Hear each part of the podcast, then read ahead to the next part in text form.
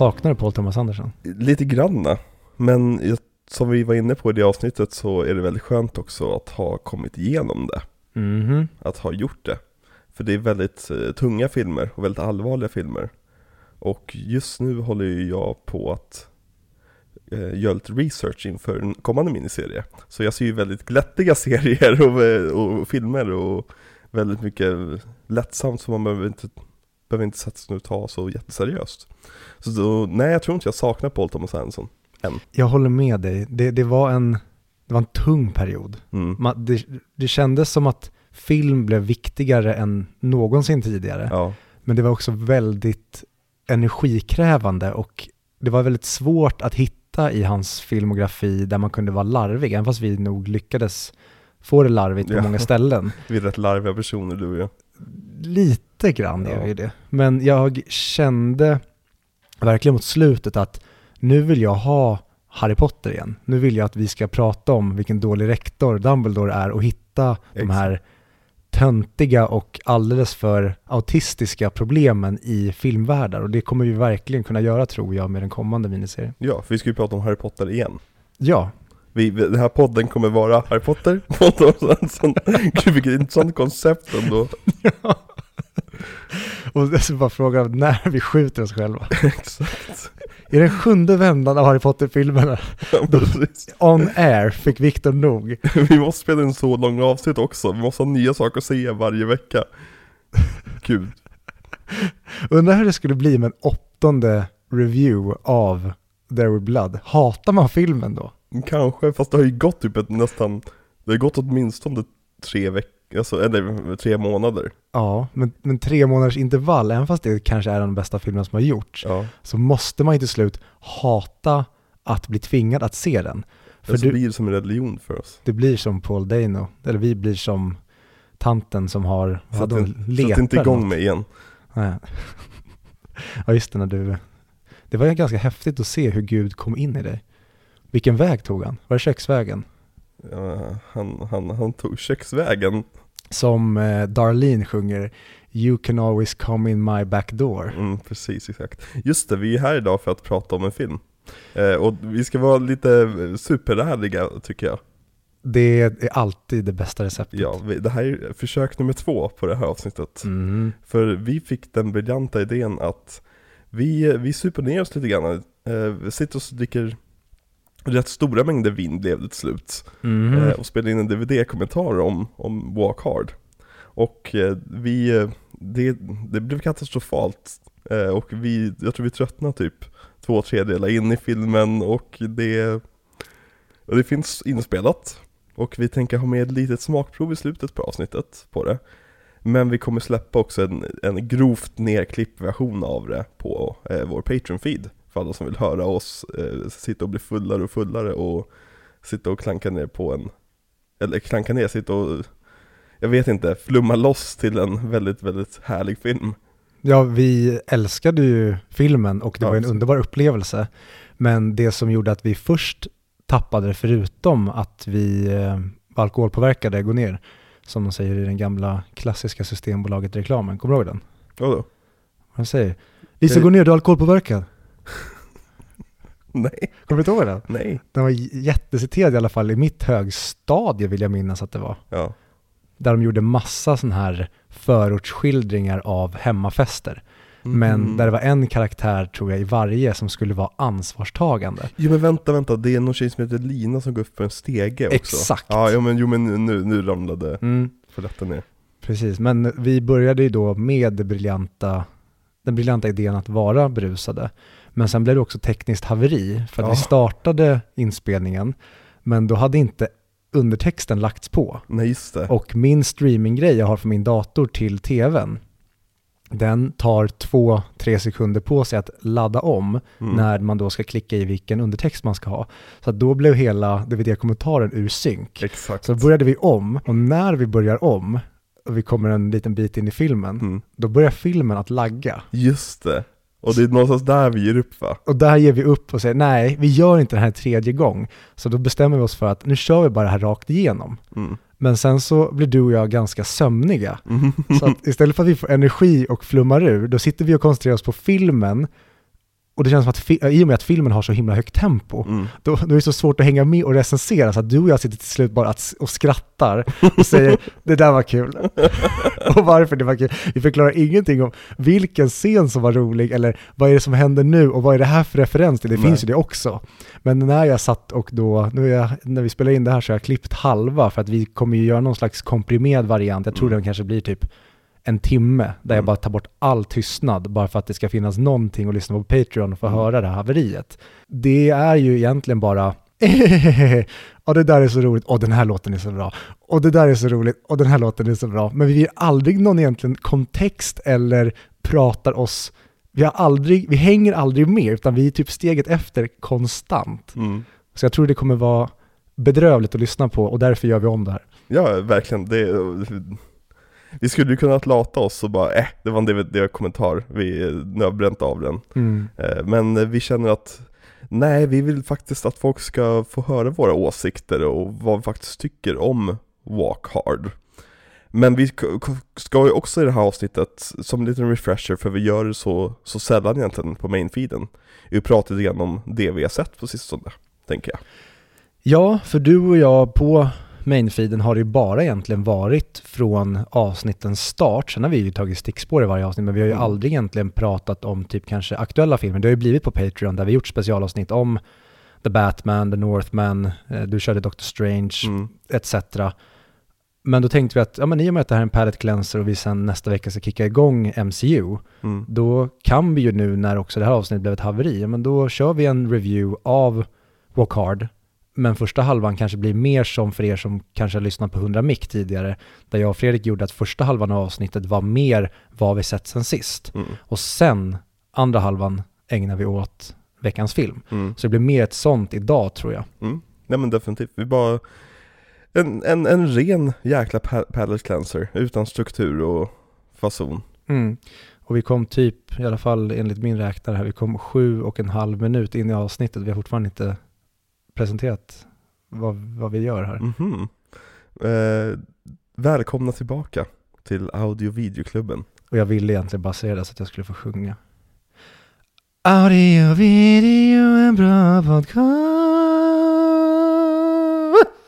Du kommer få skivkontrakt. Tack. Ja, och F. du kommer få dina plattor pressade så att du kändes redan innan du går ur butiken. Eller så kommer någon säga att you have shaken my faith in the Aryan people. Mm, Nej fast det är inte dig, det är den personen som kommer med din platta till producenten. Ja, Det just är han, hans etnicitet. Ja, men då, då, är, då vill jag ha en jude. Ja, Ja. Du, du vill ha en... Ja. Det fanns ju ett Family Guy-avsnitt som blev bannlyst eh, i USA efter ett tag. För, på grund av låten I need a Jew. För han behö- behöver en person som kan eh, sköta hans ekonomi åt honom. Eh, och det, det var, fast det var inte därför den blev ban- bannlyst utan, utan när låten sjunger var för lik eh, When you wish upon a star. Så Disney stämde Fox. Vad tråkigt. Ja. Hur länge sedan var det här? Eh, det här var tidigt, det var typ 98. Det ett av de första avsnitten. Kom Family Guy 98? Ja, Oh my god. jag vet. Jag hade gissat på typ 2007. Nej! Jo, det hade jag. Det, 2007 hade det redan börjat gå ut för Eller hur? Ja, men det- Family Guys historia är ju det att det sändes 2000, eh, nej, nej, nej, 98, 99 och 2000 har jag för mig, tre första säsongerna. Och sen lades det ner och det var cancelat Mhm. som punkt slut. Men på grund av att DVD-försäljningarna på de här första säsongerna var så fantastiskt bra, för folk, folk, det blev en kultserie, folk älskade den, folk eh, köpte den. Mm. Eh, så förnyades den och nu har den pågått sedan dess. Oj, vad länge sedan det var, jag såg Family Guy nu. Mm, verkligen. Jag har inte sett något nytt avsnitt på kanske 5-6 år. Nej, inte tio, men där också, plus några år till. Och jag tror att jag brände sönder Family Guy i mitt Mm. eget medvetande, för jag var obehagligt besatt av det där under framförallt gymnasieåren. Men det är ju perfekt gymnasial humor. Mhm. Alltså det, det var ju som gjort för vår generation, vilket i mångt och mycket var. Det var gjort för vår generation. Mm. Men jag tror väldigt mycket av liksom den här allmänna filmbaskunskapen som man har, har man fått väldigt mycket från Family Guy och deras referenser till saker och ting. För Mm. att vi har inte så jättemycket kontakt i Sverige med, med amerikanskt 80-tal. Men i och med Family Guy så fick vi eh, liksom relation till de här sakerna, typ Goonies eller Back to the Future och så vidare. Mm. Självklart har ju vissa av de sakerna penetrerat och liksom ändå liksom finns det ju folk i Sverige som är fans av dem sedan tidigare. Men jag tror att Family Guy verkligen hjälpte till för att liksom ge oss en, en bra popkulturell basutbildning. Absolut, ja, som då kanske Simpsons gjorde för en tidigare generation. Ja men precis, Och vi, vad är det idag? Är det Rick and Morty som har tagit över det? Som har samma plats? det skulle jag säga. Den En- här som allomspännande eh, tecknade serien som alla ungdomar kollar på. Svårt nu, det var så himla länge sedan jag såg Simpsons och Family Guy, som jag sa, blev nästan det som jag hade älskat tidigare blev jag så trött på så att jag nästan inte tycker om det idag. Mm. Men jag älskade det så otroligt mycket där och då. Men Rick and Morty tycker jag har en annan typ av cleverness. Men eh, det roliga med Rick and Morty, det är det att många av dem, nästan alla då, som är som viktiga inom Rick and Morty, de kommer ju från community. Mm. Eh, Vilka som- mer förutom Dan Harmon? Harmon, eh, att nu kan, jag inte några, några namn, men alltså författare även, och liksom eh, all, allmänt liksom Okej, han tog med sig dem från Ja men community. precis, han tog med sig som ett, ett team, så Mm. många som jobbade på communityn jobbade sen på eh, Rick and Morty. Och även en av de headwriters på, på Rick and Morty, med Michael Waldron, han har ju skrivit Loki och Doctor Strange and the Multiverse of Madness. Mhm. Så det är väldigt kul också. Explains a bit of stuff, Ja. tycker jag. Men, Men- du har ju sett den nu. Ja, Jag recenserade ju den på Patreon. ja. Och hur var det att recensera någonting själv? Det var jätteawkward. Det var verkligen som att jag satt och som försökte hitta på fyndiga meningar själv, så har jag ingen som reagerar på någonting jag säger, så måste jag reagera på det själv nästan. Då skulle du nästan gjort en ehm, Super Easy, Barely an Inconvenience. Ja men att jag sitter och pratar med mig själv typ. Ja, att du spelar in grej, en grej och sen måste du spela in den motsatta reaktionen Ja, och kanske ifrågasätta dig själv eller reagera på det. Det hade nog, nog varit rätt kul. Att Mm. sitta och prata med sig själv på ett sätt. Fast det har, vi, har jag redan gjort, jag pratar med Klipprums-Alex. Eh, Så det, det har ni redan hört på mainfeeden här. Men, eh, nej, men jag gjorde ju, i Patreon-avsnittet gjorde jag en lite snabb recension där bara snabbt jag, Då hade jag ju precis kommit hem från bion också. Jag var ju helt liksom färsk i huvudet med den här filmen. Det är så susar. Det susar i säven. Eh, så jag tänker om du vill så kan vi prata lite Doctor Strange. Jag tycker verkligen vi ska prata lite Doctor Strange för det var, Ska vi försöka undanhålla spoilers i och med att det här kommer ändå släppas rätt? Eller ska vi prata full on spoilers? jag vill ju egentligen att vi inte ska hålla oss till några disclaimers utan lyssnar man, Ja. ja, då får man hoppa vidare. Ehm, eller så får man bara acceptera. Och jag, jag har svårt att tro att om du nu är så himla Så har du inte sett den. Men när kommer det här? Det här kommer inte... Det här kommer nästa vecka bara. Ja, och då har den gått på bio i två veckor va? Tre veckor blir det. Ja, då tycker jag ändå det. Okej, vi säger att vi spoilar. Vi kör spoiler. Vi kör spoilers helt Mm. enkelt. Ja, Och sen kanske inte blir några spoilers, men, ja men vi... jag tycker vi det är svårt att prata om den här filmen ja, det utan det. spoilers skulle jag säga. Okej. Shoot. En bra film. Vidare. Nej. Du frågade mig om jag ville gå med dig och se den här på premiärdagen Mhm. i IMAX Mm. och eh, jag reserverade mig och sa nej, men mest var det för det hutlösa priset som man får betala idag på Mm. biografen och jag vet att vi blir nästan broken record nu när vi återkommer till det här men Ja. det slår mig varje gång jag Jag kan- in. Vi vill bara lägga in en brasklapp. Folk skötte sig faktiskt rätt bra på min visning också.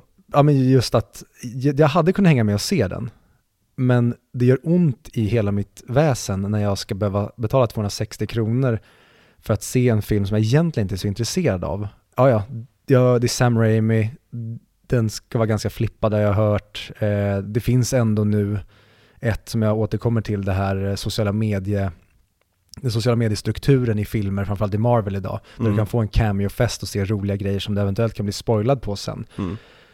Och det var lite roliga rykten om att eventuellt Tom Cruise skulle dyka upp som Iron Man och sådana grejer. Att Mm. det skulle vara sådana saker som ändå sa, ja men fan. Och det, jag tycker ändå att Marvel har ett, det finns ett biovärde i det. Att Mm. se det på stor duk snarare än på en mindre skärm. Så um, det var väl det egentligen som gjorde att, ja, f- jag borde ändå gå och se den här på bio. Men så hade jag tackat nej till så du såg den själv. Jag såg den med eh, Erik. Du såg den eh, utan mig med Erik, ändrade jag mig till.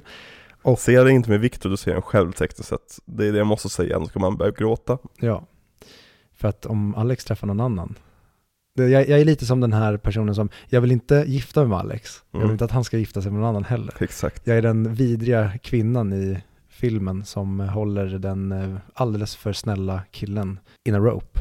Vart skulle jag komma? Jo, Men så fick jag en lucka en dag och Eh, SF har ju så jättebra att du kan ju använda dina biopoäng för att betala biljetter och gör det vissa dagar, vissa tider så kan du komma undan riktigt billigt. Så jag använde 600 av mina biopoäng för att gå och se Doctor Strange en eh, eftermiddag och då tänkte jag perfekt den här tiden, det kommer väl inte vara någon folk i biografen. Och när jag såg vilka som hade bokat, ja men det var väldigt få i biografen, så det var ju perfekt. Och så sätter jag mig och eh, tittar på den, hamnar i jättebra mode och eh, jo, rewind. Nu är jag väldigt eh, om, om mig och kring mig tänkte jag säga, men så vet jag inte allt. Utan jag är väldigt flängig.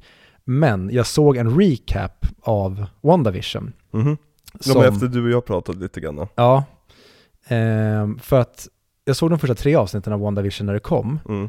Men jag tyckte inte att de avsnitten var underhållande. Mm. Så jag kände att det blev tröttsamt och då tittade jag på någonting annat. Men sen tji fick jag, för att när jag såg den här recapen så var det ju precis det som jag tycker så himla mycket om med film, alltså mindfuck och när saker är, när de inte är det som det utges för att vara från början, utan Mm. vi får en twist och det verkade vara en twist på en twist på en twist i det.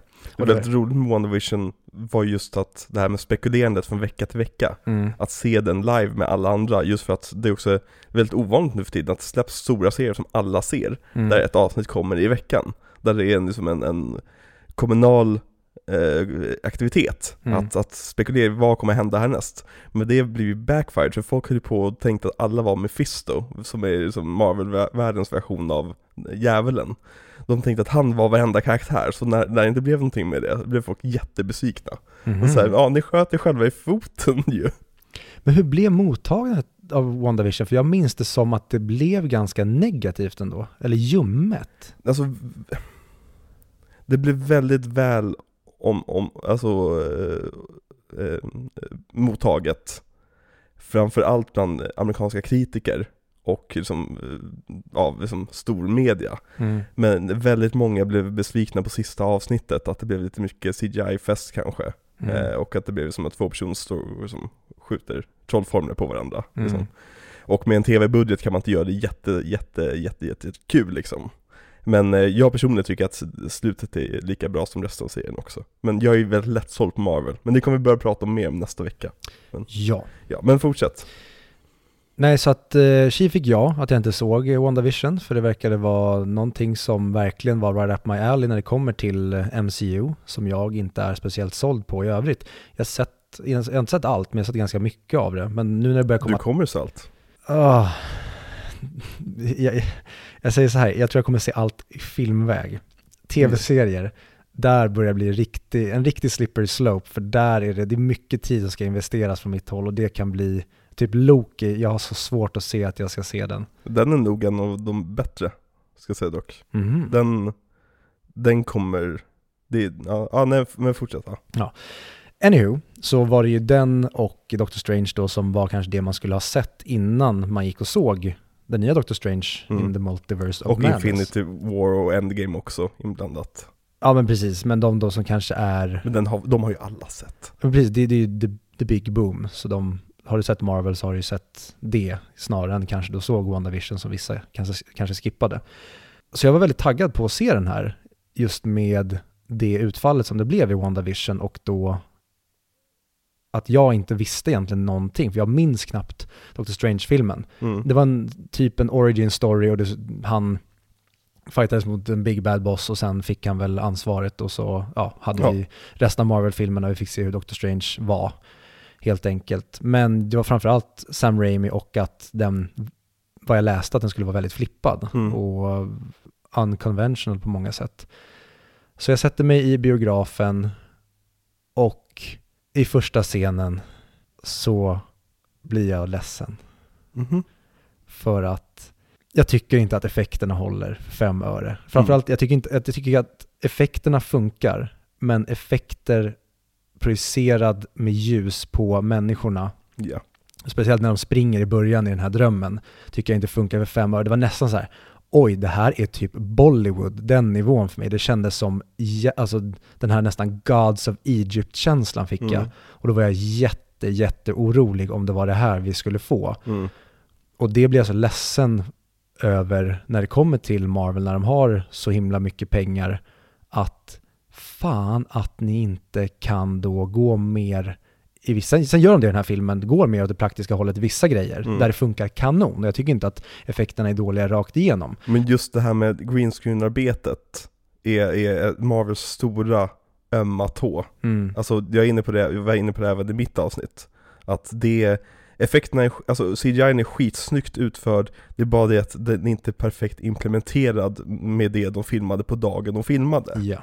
Det, det är som att den här, alltså, och vi, vi kommer gå, djupare in på vad det problemet beror på i ma- vår Marvel-miniserie. Men det är väldigt, det, det är så vanligt i dagens, i dagens storfilmer, och inte bara Marvel. Nästan alla storfilmer som har CGI-bakgrunder, Mm. vilket är så väldigt, väldigt vanligt.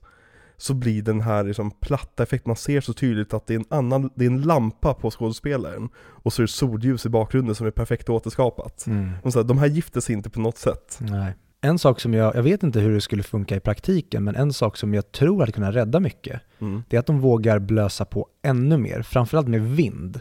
För vind kan jag störa mig väldigt mycket på när de till exempel åker, och de, liksom som den här filmen, där, där de rör sig väldigt snabbt framåt ofta, men så rör sig knappt håret.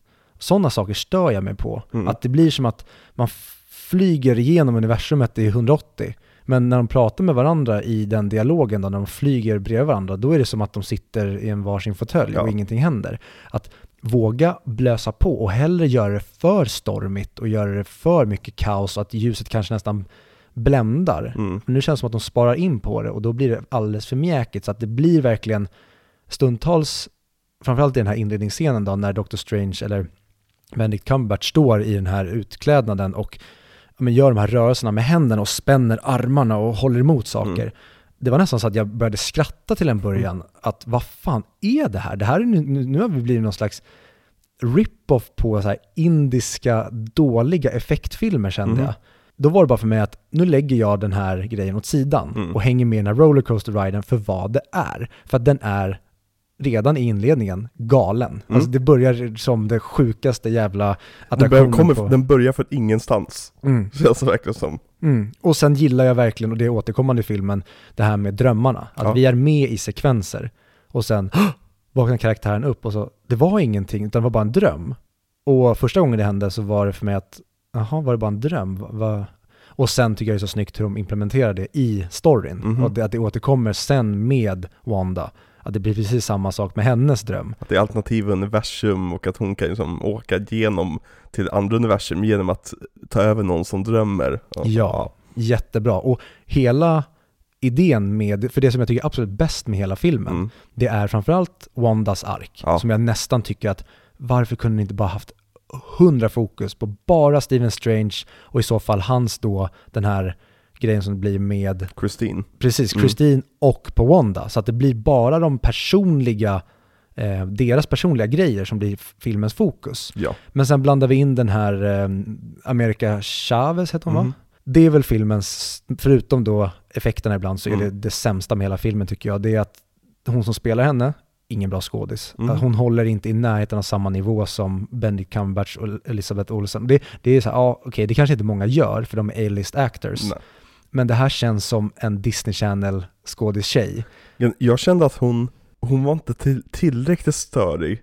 Så för mig, eftersom det är så otroligt vanligt att just den karaktären är superstörig så att säga. Mhm. Inte just den karaktären, men den typen av karaktär. Den här McGuffin-ungen. Mm. Så blev jag nästan glad över hur, hur lite hon förstörde plotten så att säga. Mm. Att hon bara var en McGuffin. Så jag Ja. gav henne ett stort pass bara, så här, "Ah, men hon dög bra, perfekt. Ja, och det var lite så, jag fick lite Terminator Genesis-vibes. Mhm. Att you are the chosen one, du, du är så himla viktig. Och Alltså, det var väl Terminator Dark Fate? Ja, förlåt. Dark Fate. Det kom så mycket skit Christ. där ett tag så. Vilken, vilken var Genesis? Genesis var den där Sean Connor, Sean, John Connor, eh, visade sig vara Terminator själv. Ja, med Jason Clark. Ja, precis. Åh, herregud. Och just det, Dark Fate var med Mackenzie. Davis, när hon spelar en Terminator och Arnold har, det är för övrigt en jävligt rolig bit dock, att, Ja. att Terminatorn har liksom levt ett Svensson-liv. Verkligen. Det hade också varit en, det hade varit en väldigt rolig, om nu det fanns ett Terminator MCU, alltså ett Mm. universum, att man gör en egen tv-serie om en Terminator som lever småstadslivet Ja. och sen så blir det små problem i det. Precis. Det handlar mer om hans, han vill passa in och inte bli störd. Nej, men gör, gör typ OC blandat med Breaking Bad. Ja, verkligen. Ja. Okej, men Ehm, fortsätt. Ja, nej men att hon, hon var inte dålig på något sätt. Nej. Det är bara att varenda sekund hon var med så var det bara, ta bort henne. Det, det är helt ointressant. Det är bara skäl. Och då var filmen inte ens lång. Den var bara två timmar lång. Det är väldigt skönt att filmen, varför den, den hade inte kunnat vara en halvtimme längre känner jag. Nej. Och där hade jag nästan kunnat känna att hade inte hon då, America, kunnat vara en typ en briefcase istället. Där, alltså, ja, en, det är ju verkligen, eller en sten. ja, precis. Ja men det är ju verkligen gör henne till det för att hon, och hon- kommer aldrig funka som en karaktär i någonting annat. Hon, hon kommer tyvärr vara det mest ointressanta med typ alla Marvel-filmer hon dyker upp i framöver känner jag. Om man inte revampar karaktären, alltså, skri, alltså de har ju, varje gång de ska med en karaktär har de ju en chans att göra om den. Som Thor till exempel. Han var ju Mm. svintråkig innan Ragnarok. Mm. Ja, absolut. Men där tycker jag mest att det ligger, och sen vet jag en, en annan regissör som kanske bryr sig mer om den karaktären, Ja. för det kändes som att Sam Raimi var mer så här, måste hon vara med? Okej, men eh, får jag ge henne stryk som jag gjorde med Tobey Maguire i Spiderman-filmerna? Nej, det här är en latinokvinna. Du ska be- behandla henne med respekt nu, för det är de tiderna vi lever i. Mm. Men jag vill ju att hon ska få stryk, för det är så jag gör med mina kar- huvudkaraktärer som jag inte tycker om. Okej, ah, hon får vara med då, så gör jag bara henne till ingenting alls. Mm. Hon bara är med on the ride och så försöker vi lägga så mycket fokus som möjligt på Stephen Strange och Wanda. Ja, vilket är helt rätt också. Att Ja. Verkligen styra in fokuset på de två. För Wanda är jätteläskig i den här filmen tycker jag. Så att det, jag skulle säga att nu har jag inte så många skurkar on top of mind, men en av de bästa, framförallt superhjälteskurkarna jag sett. Om inte the best. Fatta vilket ark hon har haft sedan 2015. Mm. Men det här kommer vi gå igenom i Marvel-serierna vi Ja, gör. men, men bara Men- utifrån den här filmen. Ja. Att om jag nu hade kommit in som alltså, oinvigd till henne överhuvudtaget, Mm. så är hon en jätte, jättebra skurk. Ja, För att någon hamnar i en psykos av Mm. att förlora allt som den älskar är en sån himla bra drivkraft för en person som sitter på den här enorma powern. precis. Och hon blir så läskig när hon kommer som den här atombombstryckvågen som bara jagar dem genom universumet och man förstår till slut nästan som, vad fan kan man jämföra med? Men bara ta nästan i The Matrix när man Mm. förstår att ni kan inte fly från agenterna. Nej. Till slut kommer de att ta er. Det här bara handlar om när. Jo men det, det, alltså, som scenen när de måste täcka över alla blanka ytor för att hon kan komma ut genom det. Åh. Alltså, man bara vet att, och i Sam Raimis händer också, som han är ju skräckfilmsregissör, Mm. så har han verkligen, han har bra koll på tonen. Men han är hela tiden mot det komiska lite grann också, Ja. för han liksom, han har ju camp i sig, det är hans grej. Eh, när jag tycker hur de hanterar Wanda just är verkligen, det gjorde så att jag älskade filmen. För det här har jag väntat efter sen de introducerade Wanda Maximov. Och det här är, alltså, det här händer i comic booksen eller? Typ, en variant av det. Mm. Eh, man kan säga som att Avengers upplever helt plötsligt en dag att de har jättemycket problem. Att eh, deras gamla skurkar kommer tillbaka och anfaller en efter en, karaktärer dör, hamnar i olyckor och så vidare. Och så får de reda på att det är Wanda som har tappat förståndet och utsätter sina vänner för det här. Så då måste hon bli tillfångatagen av eh, Professor X och Magneto som ska, oj, som ska hjälpa henne. Och medan de hjälper henne så blir hon manipulerad av Quicksilver, hennes brorsa, att skapa en alternativ verklighet där mutanter har tagit över jorden, som heter House of M. Eh, och efter det, eh, när hela den arken tas ut, liksom spelas ut, så i slutet på den så säger hon No more mutant och raderar alla mutanter från eh, planeten. Men hon misslyckas med att radera typ 198 stycken eh, som får överleva som de sista mutanterna. Så Hmm. det är hela Wandas ark liksom. Mm.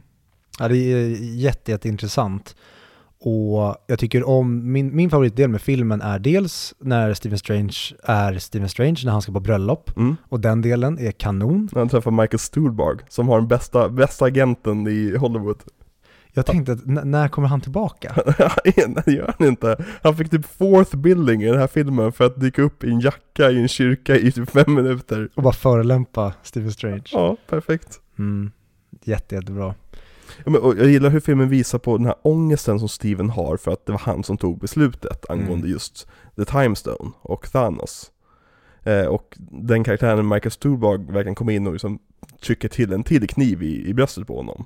I det så här, gjorde du verkligen rätt när du tog beslutet? Vem är du att ta beslutet? Men eh, vad tyckte du om eh, Goret i den här filmen? Jättebra Mm. när vi faktiskt fick det och det blev pretty much praktiskt. Mm. Men sen har vi, jag vet inte om man ska lägga det i gårhyllan, men ta bara de här spökena som han sen använder som en kraft. Som Jag var, tycker det är underbart han använder spöken som en mantel. Det är så jävla far out there. ja, men då, då hade jag gärna känt att varför kunde ni inte sminka dem som ni gjorde med Zombie Strange? Zombie Strange är asnice gjord. Ja, som fan. Och hela bara den idén av att jag måste ta mig tillbaka till mitt gamla universum. Hur fan ska jag göra det? Ja men dreamwalking. Men då, det finns ingen där. Jo, ett lik som jag kan mindcontrolla som sen eh, flyger iväg med en kappa gjord av spöken till Wanda som är i, eh, liksom det är verkligen det har gått så långt från Iron Man måste trycka på knappen. Liksom, Ja, det, det blev verkligen Deus Ex Machina på schack. ja, jo, men det verkar, verkar verkligen som att Sam Raimi vet om att det är det också. Han har ju kontroll Mm. på det, tycker jag. Och det är vad jag tycker mycket av filmen kommer undan med. Mm. Och jag tycker det är synd att jag inte tycker mer om filmen än vad jag faktiskt gör. Mm. För den landar för mig på en 3 av 5. Mm. Och det är för att jag är ibland uttråkad. Mm. Och det är för att jag tycker att det blir för mycket eh, bara pure slagsmål. Mm. Men de delarna som är bra i den här filmen är fantastiska. Mm. Men sen har vi väldigt mycket slätstruket. Så att jag hade nästan känt att den här kunde typ varit 90 minuter och Mm. göra den bara till en svinsnabb tight rollercoaster ride. För ibland blir det verkligen som att vi trampar vatten och framförallt när vi kommer till delen med det här alternativa universumet där vi möter... ehm, Illuminati. Precis. Den del, det är ett jätteroligt gag, Mm. men den får hela filmen att stanna upp. Ja. Och sen när vi ska gasa igång igen, då är jag redan ganska utmattad. Men det ger oss också massa scener där Wanda bara får slakta folk. Ja, och det är väl det som är, jag tycker mest förutom delen då med Stephen Strange på Mm. bröllopet, då tycker jag om egentligen allting med Wanda. Mm. Och framförallt när hon får vara galen skräckfilmsmonster. När hon När hon- hemsöker sig själv. Ja, det är så himla bra när hon blir obehaglig och även fast det är CGI-bonanza när hon ska attackera, det heter ju inte Taj Mahal, men typ Kamartage. Precis, Ja. när hon attackerar det. Eh, när jag kände, jag tror det, nu ska jag bara, här, det är säkert, i och med att den här filmen är väldigt hoppig, Mm. så jag, jag kanske minns ordningen dåligt, men när jag kände att filmen eh, verkligen träffade mig i vad den försökte göra, det var när hon står och försöker penetrera skölden. Mm. Och när hon dyker upp bakom en av de här Ja. och börjar viska till honom och bara så här, ah, okej, I see what you're doing here, okej, nu kör vi. Och Ja. efter det var det så himla kul att se hennes den här manipulativa riden och hur hon blir men en, en galen witch, bokstavligt talat. Ja. The Scarlet Witch. Mm. Och det funkade också med henne att hon blir, hon skapar typ ett nytt alter ego som The Scarlet Witch. Det tyckte jag jättemycket om och det när jag såg den här recapen av WandaVision tyckte jag var coolt med hur eh, hon Agatha verkade funkat som karaktär. Mm. Det gillade jag också med det här manipulativa, när saker inte är som de är och, och hon lurar bort sig själv i en karaktär som hon egentligen inte är. Hon måste skapa någonting nytt för att klara typ av att göra det här brutala. När hon Precis. ska vara, vad de säger, reasonable. Mm. Och hennes, hennes barn är ju så jävla översöta Ja. också. Så man vill ju bara att det ska gå bra för dem liksom. Och man har ju så jävla mycket sympati för Wanda också. Mm. Det känns som när som helst kan scenen komma där hon inser vad hon har gjort och man kommer kunna förlåta henne. Ja, Fast man kommer inte kunna förlåta det hon har gjort, men man kom- man kommer kunna förlåta hennes motivation för det. Mm. Vilket är det, som signumet på en bra skurk. Mm. Och det är ju framförallt det som jag tycker att George Lucas lyckas så himla bra med i Revenge of the Sith. När vi ser den här långa förvandlingen Mm. i Anakin Skywalker så att när han sen mördar massa oskyldiga barn, om han väljer att vända där, då kommer vi att förlåta honom. För att vi har Jag trodde du skulle gå in på något seriöst här. Jag trodde, okej vänta, jag håller honom, jag håller, okej han får gå, fortsätta för det här. Jag ska bara se vad han kommer med det. Men okej, ja. Ja, men det, att- det är precis det som saknas. Exakt, och det lyckas de ju med här. Ja. att Okej, du har gått sjukt för långt här nu och dödat på tok för många människor Mm. nu. Men jag skulle typ ändå tycka att det är okej om när du förstår ditt misstag. Precis. Att vi hejar fortfarande på dig. Vi vill dig väl här. Och det är ju så du får till riktigt bra skurkar. Ja. Det är när du faktiskt tycker om dem, inte bara att ja okej, men han har ju faktiskt en poäng i att vi har ju överbefolkat be- jorden och Mm. det är dags nu att slakta halva befolkningen för jordens bästa. Nej, det är inte riktigt det jag relaterar till, utan det är när du har pers- en personlig Mm. sak som jag själv kan känna, åh gud, hade jag varit i dina skor, ja men då hade jag ju också Jo, tyckt hon så har här. förlorat allt. Hon är som, först och främst så förlorade hon sina föräldrar när Mm. hon var barn. Sen så förlorade hon, eh, hon, hon lyckades, hon blev hjärntvättad av Hydra där de experimenterade på henne med utomjordiska eh, artefakter. Hon blev rekryterad av, av Avengers, hennes brorsa dör. Hon, hon träffar en kille som hon tycker hon blir kär i och börjar älska. Den personen måste hon döda för att eh, rädda universum. De misslyckas med att rädda universum igen, så måste se killen dö framför sina ögon, en tillgång. När han väl är död så får du reda på att hans kropp håller på att experimenteras på, så måste rädda kroppen. Får ett mentalt bryt, råkar återuppliva sin pojkvän, skapar två ungar och sen måste ge upp de två ungarna och pojkvännen en sista gång. Och man tänker så här, men fan jag tycker det här kommer från ingenstans. Så här, mm. Det- kommer inte ens från ingenstans för mig som inte är med på Nej, hela men resan. Men Viktor, varför var det inte fler cameos i filmen? Jag tycker det är absolut sämsta med filmen. De Ja, borde haft en cameo minst var femte minut.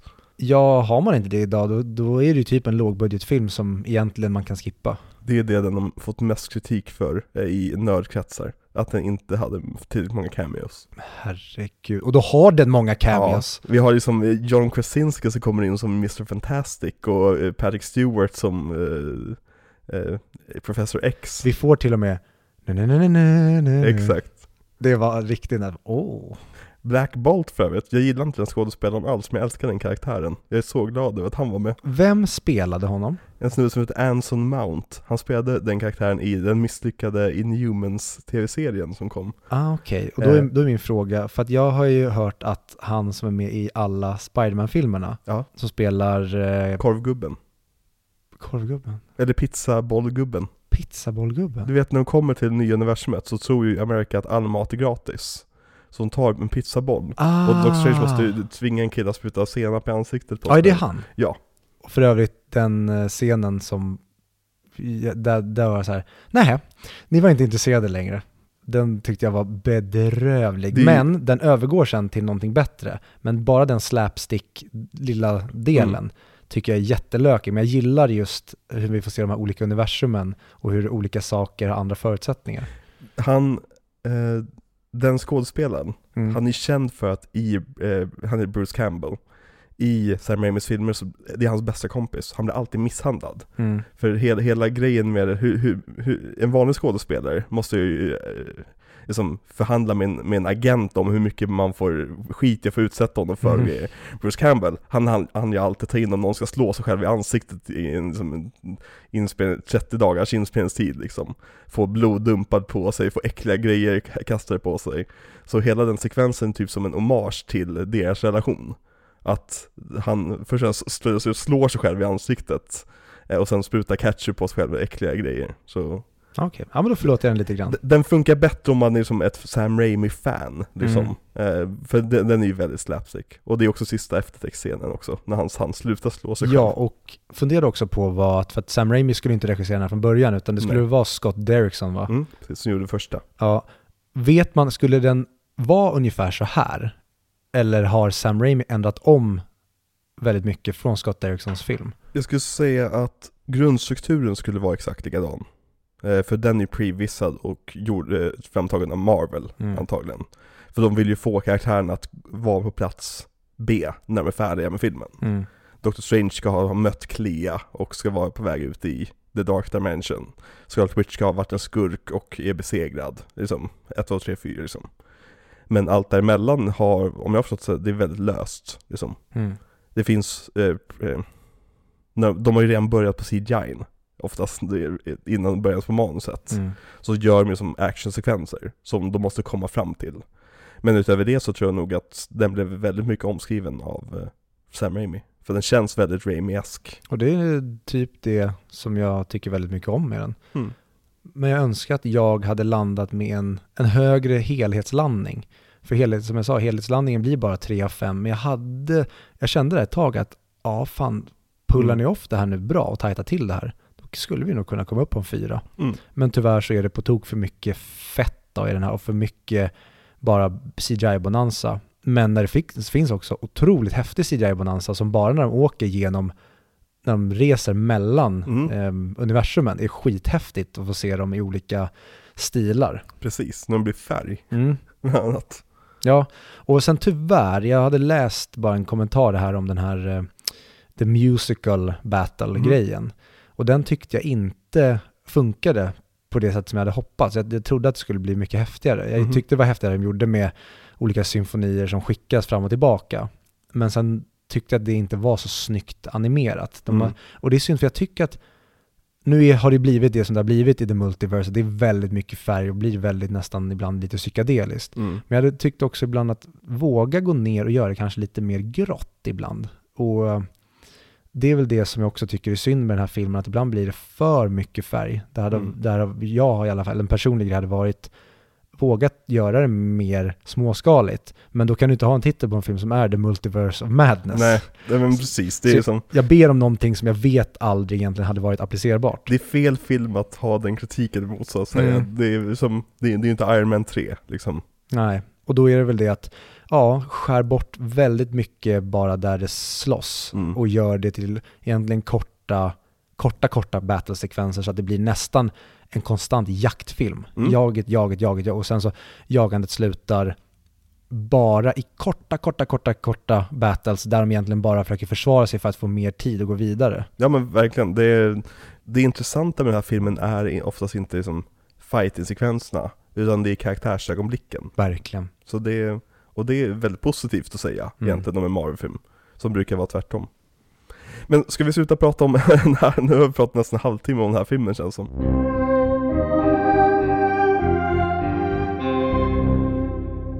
Jag har ju sett Clark, den här mi- eh, Clark. Clark, Slark, Slark. om eh, den, här, den här serien, svenska serien, Netflix-serien, om Clark Olofsson. Den här ökände bankrånaren och kvinnokaren. Och då undrar jag, hur i helvete kunde de resa en staty för marknadsföringen för den här serien? Är inte det vulgärt och får mig vilja tugga fradga? Jag visste att, inte att du jobbade på Aftonbladet. nej, men nu är jag en batikhäxa, okej? Ja. Och nu känner jag mig väldigt kränkt över att den här mannen, han har orsakat dem smärta och så gör de en staty över honom som en marknadsföringsgrej för den här serien. Mm. Det är äckligt, Alexander. Nej men jag tycker serien var helt eh, jättebra. Eh, Jag tycker det är bästa svenska jag sett på flera år. Mm? Alltså på eh, 10 år, 20 år liksom. Eh, Jag tycker att den hade attityd, eh, den hade bollar och den hade liksom Den hade saker att säga men den kändes inte som den var en viktig film, eller en Mm. viktig serie. Utan det var bara det var som att Clark Olofsson satt i ens vardagsrum och dog rövarhistorier. För hela serien är ju som med hans berättarröst. Mm. Briljant utförd av Bill Skarsgård, som för övrigt är briljant i hela serien. Han är ju verkligen den Skarsgård-brorsan som fick talangen, kan man säga. Ja, som i alla fall jag konstaterade efter vi hade sett The Northman, Mm. att Alexander Skarsgård ska inte vara en leading man. Alltså Bill Skarsgård spelar cirklar runt honom. Han har hela tiden den här, den här attityden av Ja, nej men eh, Bankrånet kanske inte gick så jättebra vet du. Men jag fick i alla fall med mig några brallis hem och jag hade 50 000 uppkörda i röven. Och det, är som, det finns hela tiden, det känns verkligen som att han sitter och ljuger för en. Mm. Det, är så uppenbart att allt det här är inte sant. Men det blir sån underbar, och, och klippningen och alla de här små vignetterna de lägger in och byter format på serien och de byter liksom till, till svartvitt med grynigt och jättemånga bra skådespelare utöver en person. Jag har sett första avsnittet Okej. Och där är den personen med som du Ja. skrev till mig att Och hon är med rätt mycket också. När jag skrev så hade jag bara sett de tre första avsnitten. Mhm. Hon är med mer sen. det som jag hade störst problem med, med då Ja. Sandra Ilar som spelar mamman, som du och jag har ju lyssnat, hon har ju en podcast Ja. som vi har lyssnat mycket på. Mm. Det skulle ju kunna vara intressant att se en person som ändå har lyssnat på Mm. vara med då i en sån här intressant serie. Mm. Mitt största problem var att hon inte alls åldersmässigt passade in, framförallt när. Clark har blivit vuxen. Hon känns yngre än Clark. Jag vet! Och Och, de, sen- har, de sminkar henne jättedåligt senare också. Och sen känns hon som nästan sin stand-up-rutin när hon ska vara den här skrikiga så Åh, fan ta fram fittan då för fan! Precis. Den här, jag trodde, hon är så dålig i den. Och han spelar pappan, han är ju bra liksom. Ja. Så det blir som en konstig kontrast. Men kul för henne, det, jag hade också kunnat ta rollen som mamma om jag Ja, fick vara med i den här. För att jag har bara sett ett avsnitt och jag älskade det. Mm. Så jag och Becka egentligen bara inte sett vidare för att vi inte hunnit. Mm. Men jag är svintaggad på att se vidare. Det är så jäkla osvenskt. Det har verkligen den här snatch-känslan och liksom Mm. Matthew Vaughn-känslan, det färgstarka. Eh, ja, nej. Det, det kan jag starkt rekommendera alla att se. Mm, kul Mm. att den eh, håller rakt igenom. Ja, och det, Ja. det var, jag tänkte inte ens se den först. Utan jag hade bara väldigt, väldigt tråkigt förra söndagen här för mig. Så bara, nej men jag sätter mig och, jag ser de två första avsnitten i alla fall. Mm. Och så va- var jag helt hooked. Ja, nice. Jag ser Mm. fram emot resten. Mm, det kan du göra. Eh, men jag har också förberett inför vår Marvel-miniserie. Så jag har sett väldigt många, eller väldigt många, jag har sett de första Fantastic, Fantastic bleh. Jag har sett de första Fantastic Four-filmerna. De från 2005 och 2007. Alltså Fantastic Four och Fantastic Four and the Rise of the Silver Surfer Ja. heter den va? Ja. Och herregud vilka dåliga filmer det var. Men väldigt roliga filmer. Kul att se dem igen. Och kul att se Chris Evans. Eftersom han är så jävla stabil som Captain America. Är de dåliga utan aning om att de är dåliga? Ja, Okej. de, de försöker vara väldigt mycket mer så här storbudget eh, superhjältefilmer. Liksom. Otacksamt också om den kommer 2005, samma år som Batman Begins. Ja, och tvåan kom året innan Dark Knight och Iron Man. Aj, aj, aj. Ja, det är verkligen, det här är dödsrycket på, på när superhjältefilmer var någonting att se ner på riktigt mycket. Mm. Mm. Ja, intressant. Jag eh, råkade bara av en slump hamna mitt i Charlie's Angels, heter den Full throttle. Full Throttle utan hämningar som den heter. Den var på Oh. TV3 igår.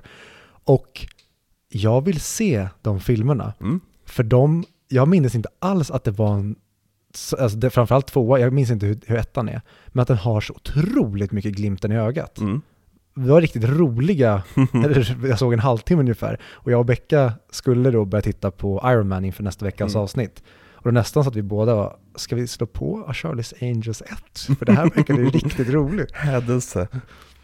Men eh, ja, alltså de, de filmerna går ju att prata om så att säga. Ja, för det, det lekte med väldigt roliga koncept och framförallt att de här brudarna skulle vara sexiga på ett sätt som gjorde att det blev så himla, alltså verkligen on the nose, on the nose. Prosit.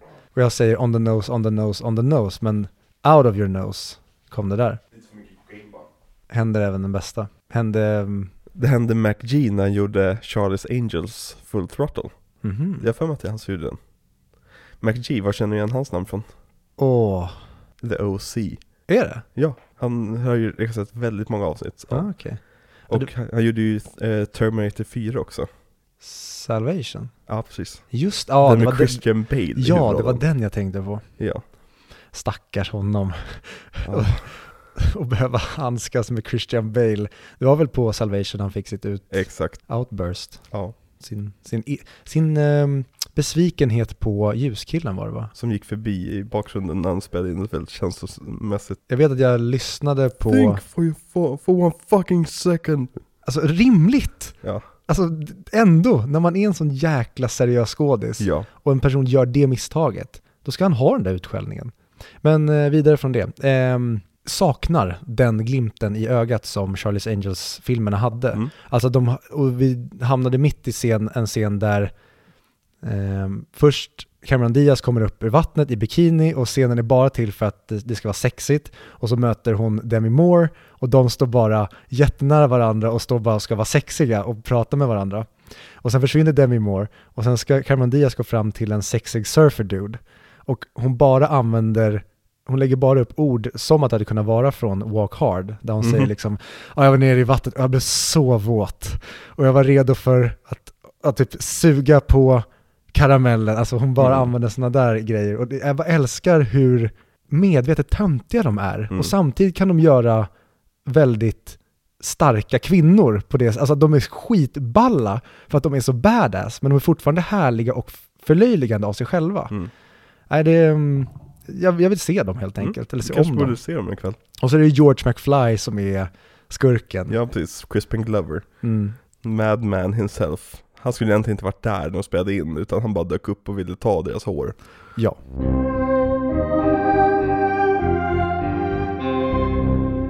Men ska vi prata om eh, veckans film? Ja, det tycker jag verkligen att vi ska Ja, göra. det här avsnittet blir, blir nästan lika kaosigt som det första vi spelade in.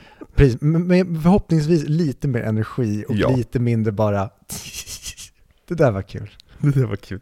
Men vad är det som är kul i Walk Hard? Vad är det som är kul i Walk Hard? Nu ska vi då dra en väldigt seriös och eh, proper analys av temat i den här filmen. Hej hej. Och det är eh, Loving yourself, Mm. but not only yourself. Mm.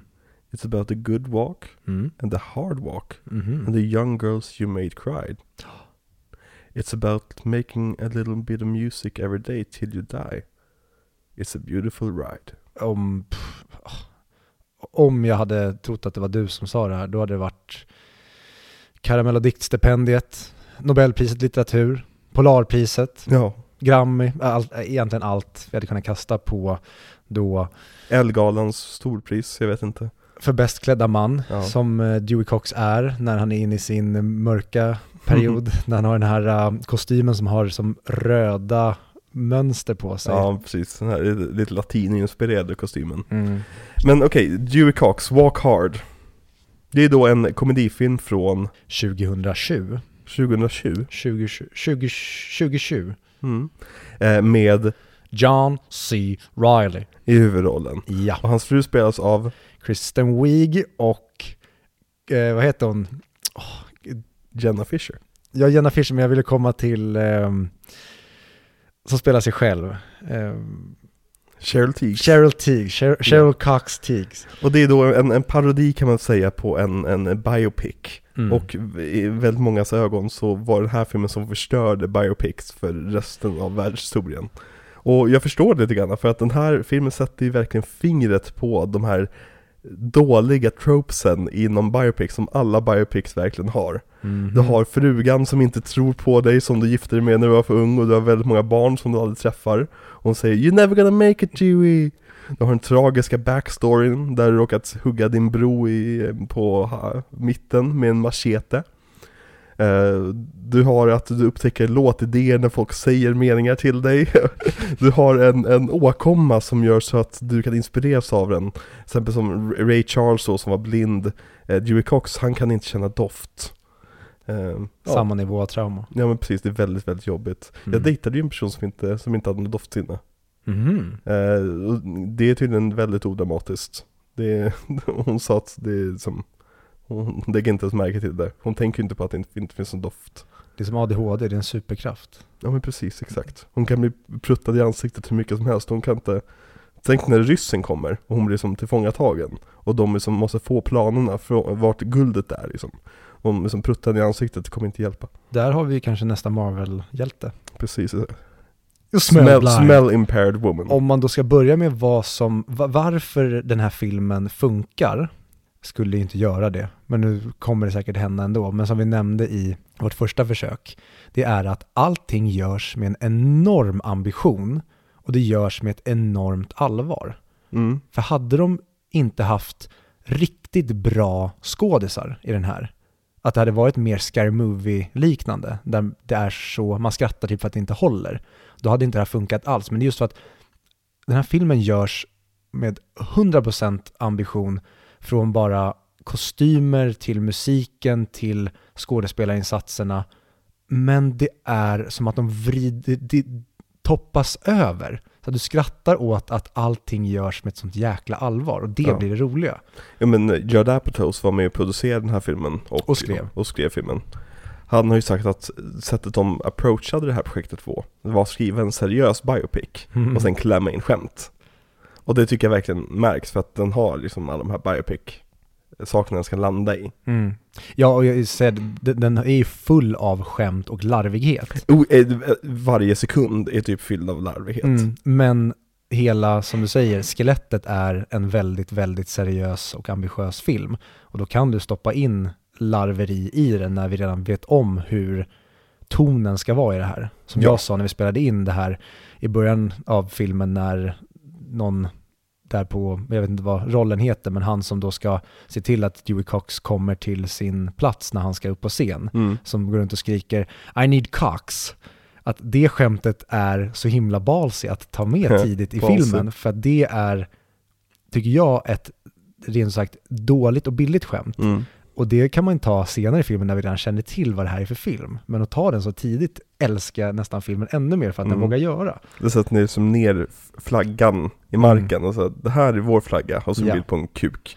Och sen så det följs ju upp av att Dewey Cox need to rethink his whole life before he plays. Mm. Och så är det det vi får i he- hela filmen. Det är att han går igenom sitt liv från då barndomen fram tills att han, ja då, spoiler alert, i, inte sista bilden utan efter sista bilden. Eller det blir ju till och med sista Tre bildrutan. minuter efter sista bildrutan. Precis, då, vad är han, han, han, han klättrar upp ett träd och ramlar ner. När han dör en hjärtattack. Men i låten så sjunger de fell, fell out of, of a tree. Just det, i låten sjunger han Fell out of a tree. Mm. Det är verkligen a beautiful ride, den här Mm. filmen. Den är, jag slås varje gång av hur kan den här filmen vara så larvig? Mm. Men ändå så sitter jag typ och gråter Mm. när han kör A Beautiful Ride. Vi får se tillbaka på hela hans liv. Precis, för det är fint och det är bra musik och man, man relaterar till karaktären på många sätt eh, som, som inte är uppenbara kanske. Mm. Eh, Men jag tycker musiken är det absolut bästa, hur de har återskapat de här olika tidsperioderna. Mhm. Och de har ju gått så långt i sin research att de har som tagit in musiker som var med under den tiden. De har till exempel tagit producenten från eh, Beach Boys för att hjälpa till med den här Brian Wilson-eska eh, låtstrukturen i Black Sheep. Eh, och jag bara, jag lyssnar ju på det här soundtracket hela tiden. Mm, jag med. Det här är ett av mina favoritsoundtracks, just för att det är så mycket, så mycket variation och det är så välskrivet. Och även när han gör en dålig cover på till exempel Starman, Mm. så bara hur de oironiskt bara kör den låten rakt ner i botten av, av som sent 70-tal, tidigt 80-tal med sådana här syntarna och så, Det är ju perfekt. Ja, den är helt fantastisk och eh, jag, jag sa ju det att jag vill ju att John C. Reilly skulle få Oscar för det här och då sa du, jaha, så du tycker att han skulle få Oscar framför Dine Day-Lewis i There Will Be Blood? Nej, det kanske jag inte hade tänkt igenom när jag sa, men jag tycker att John C. Reilly står för en av mina favoritprestationer av någon skådis någonsin i det här och han gör någonting som typ inte ens en handfull skådisar och de musiker skulle klara av. Nej. Att både behärska den här otroliga allvarsamma delen, för det är en otroligt mörk film, Mm. men det är en otroligt också glättig film som han då behärskar. Och sen även göra alla de här musikaliska stilarna. Mm. Och hur han ändrar om sin röst, bara hur han gör sin Bob Dylan. Ja, jag lyssnade på dem på vägen hit och jag tänkte just på det, så fan det här låter inte ens som John C. Reilly längre. Nej, Han är helt fantastisk i alla. Och jag vet, jag har inte kollat upp det, men bluesdelen i början, där vi pratade om då i första Mm. försöket att det här måste ju vara han, för i så fall är det den enda delen i Mm. hela soundtracket där han inte sjunger. Och det, så kan det inte vara. Det måste vara han som gör en bluesröst som, som inte ens låter som honom. shot my brother in half. Nej, nej, alltså, nej, han är lika bra i den här som han är i någon Paul Thomas Anderson-film. Ja, om inte, alltså okej, in, inte, men det är så här, jag, jag står i John C. Reilly och Dewey Cox-hörnan med världens största machine gun som skjuter machetes. Ja. För att jag kommer försvara den här filmen och prestationen as long as I live. Mm. Och det är väl kanske det då vi, om vi ska glida över någonting, då är det ju att den här filmen blev ju väldigt, väldigt ljumt alltså det blev ett ljummet mottagande. Till en början i alla fall. Ja, precis. Och att den drog ju inte in, den hade en 35 miljoner Mm. det budget. 20 typ. Precis, och den var ju en flopp rent Mm. ut sagt. Men sen har den vuxit och blivit en kultklassiker. Exakt, och den tar sig upp hela tiden när man pratar om biopics nu för tiden. Mm. Du kan inte nämna att, åh nu, till exempel när, när Bohemian Rhapsody kom, då sa ju folk att Dewey Cox made it, Ja. Eh, d- did it before liksom. Eh, för att den här filmen omdefinierade ju hela Hollywood såg på, på eh, bi- biopics. Och den tas upp hela tiden i de här filmpodcastsen som jag lyssnar på när de skulle prata om biopics och de refererar till den, det dras skämt från den, alla känner till den här filmen nu, känns det som. Mm. Men den är lite, fortfarande lite av en dold pärla. Ja, och i filmkretsar så tror jag att den ändå är sedd och annat, annars är den i alla fall att folk vet om den. Mm. Men om du tar då, om vi går tillbaka till Wikipedia-tittare, Mm. så tror jag att den här filmen dels lite för att jämföra med Midsommar, Ja. den är missförstådd. Mm. Att folk tror att det ska vara någonting annat eller att de förväntar sig en annan typ av film. Och sen kanske de blir förvånade över att, vänta, är det det här det är? För jag tror att man förväntar sig kanske mer då, för att gå tillbaka till Scary Movie, man tror att det ska vara mer Scary Movie än vad det ens i närheten av är. Ja men det, det är inte ens en, jag beskrev som en parodi i början på avsnittet, men det är ju inte en parodi ens, utan det är en slags liksom Tänk dig att den här världen finns som är väldigt tokig och lustig med de här karaktärerna. Och så har någon gjort en dålig biopic om Mm. den här eh, sångaren. Och det är det vi kollar på, vi kollar på en dålig biopic. Det är ett skämt om dåliga biopics. Mm. Därför att man har kända skådespelare spelar karaktärer som de inte alls ser ut som. Som till exempel Jack Black som spelar eh, John Lennon. Eh, Nej, han spelar Paul McCartney. Eh, Vår favorit. The leader of the Beatles. Vår, vår eh, favorit Mr. Ant-Man himself Ja, Paul Rudd, världens bästa människa. Han är Vär- världens, världens sexigaste man blev han ju framröstad till förra året alltså fatta att han är typ världens roligaste man. Ja. Han är världens, han verkar vara världens snällaste man. mm. Han är världens sexigaste man. Charmigaste Charmigast, äh, Och han får spela superhjälte också det det finns ingen jag unnar framgång typ mer än Nej. Paul Rudd. Jag blir så glad varje gång Ant-Man är med i ett superstort superhjälteprojekt För så här, åh, då får Paul Rudd en fet jävla paycheck här Mm. För att hans karriär har verkligen bara växt och växt också Och han har varit med så länge. Ja, Det är helt otroligt att han var med i Vänner på 90-talet. ja. och han spelade ju eh, hjälten-ish i eh, den sista Halloween-filmen innan de började reboota eh, skit nu den franchisen Mhm. Ehm, då han, han spelar en ung pojke som ska rädda en, en bebis Michael Myers eh, systerdotter och, och dotter När är det Han- här? 80-tal? Eh, nej, 95 tror jag Ah, okej. Nej, nej, en, jo 95 Ah, okej, ja, då kanske inte han är med i Vänner från början på 00-talet då? Nej nej, han, han kommer med i Vänner typ 2000 Ah, okej. Han är med de sista tre säsongerna för mig, fyra Mike. Ja, jävligt bra karaktär där också Också att vara mannen som till slut fångar Phoebe Buffay Mm. är ju... Och får det att kännas bra också. Ja, Att man inte bara tänker att hon har sålt sig, så att säga precis. Utan han är, vad heter Mike Hannigan. mm. Och han är verkligen Paul Ruddsk Mm. där. Och sen i allt vi får se honom efter, bara, vad heter han, Wet Hot American Summer. Den är ju så jävla bra Och hans roll är ju underbar Ja. ja.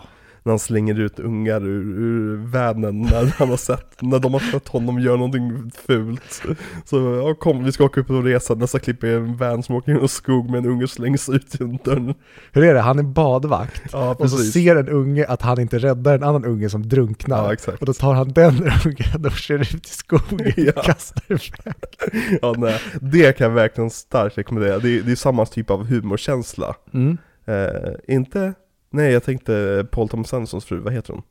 Maya Rudolph. Ja. Om hon var med i Wet Hot, hon känns som skådespelare skulle kunna dyka upp där. Mm. Men det gör hon inte. Men det, hela grejen med Wet Hot American Summer det är det att de spelar ju så mycket yngre än vad de är. Ja.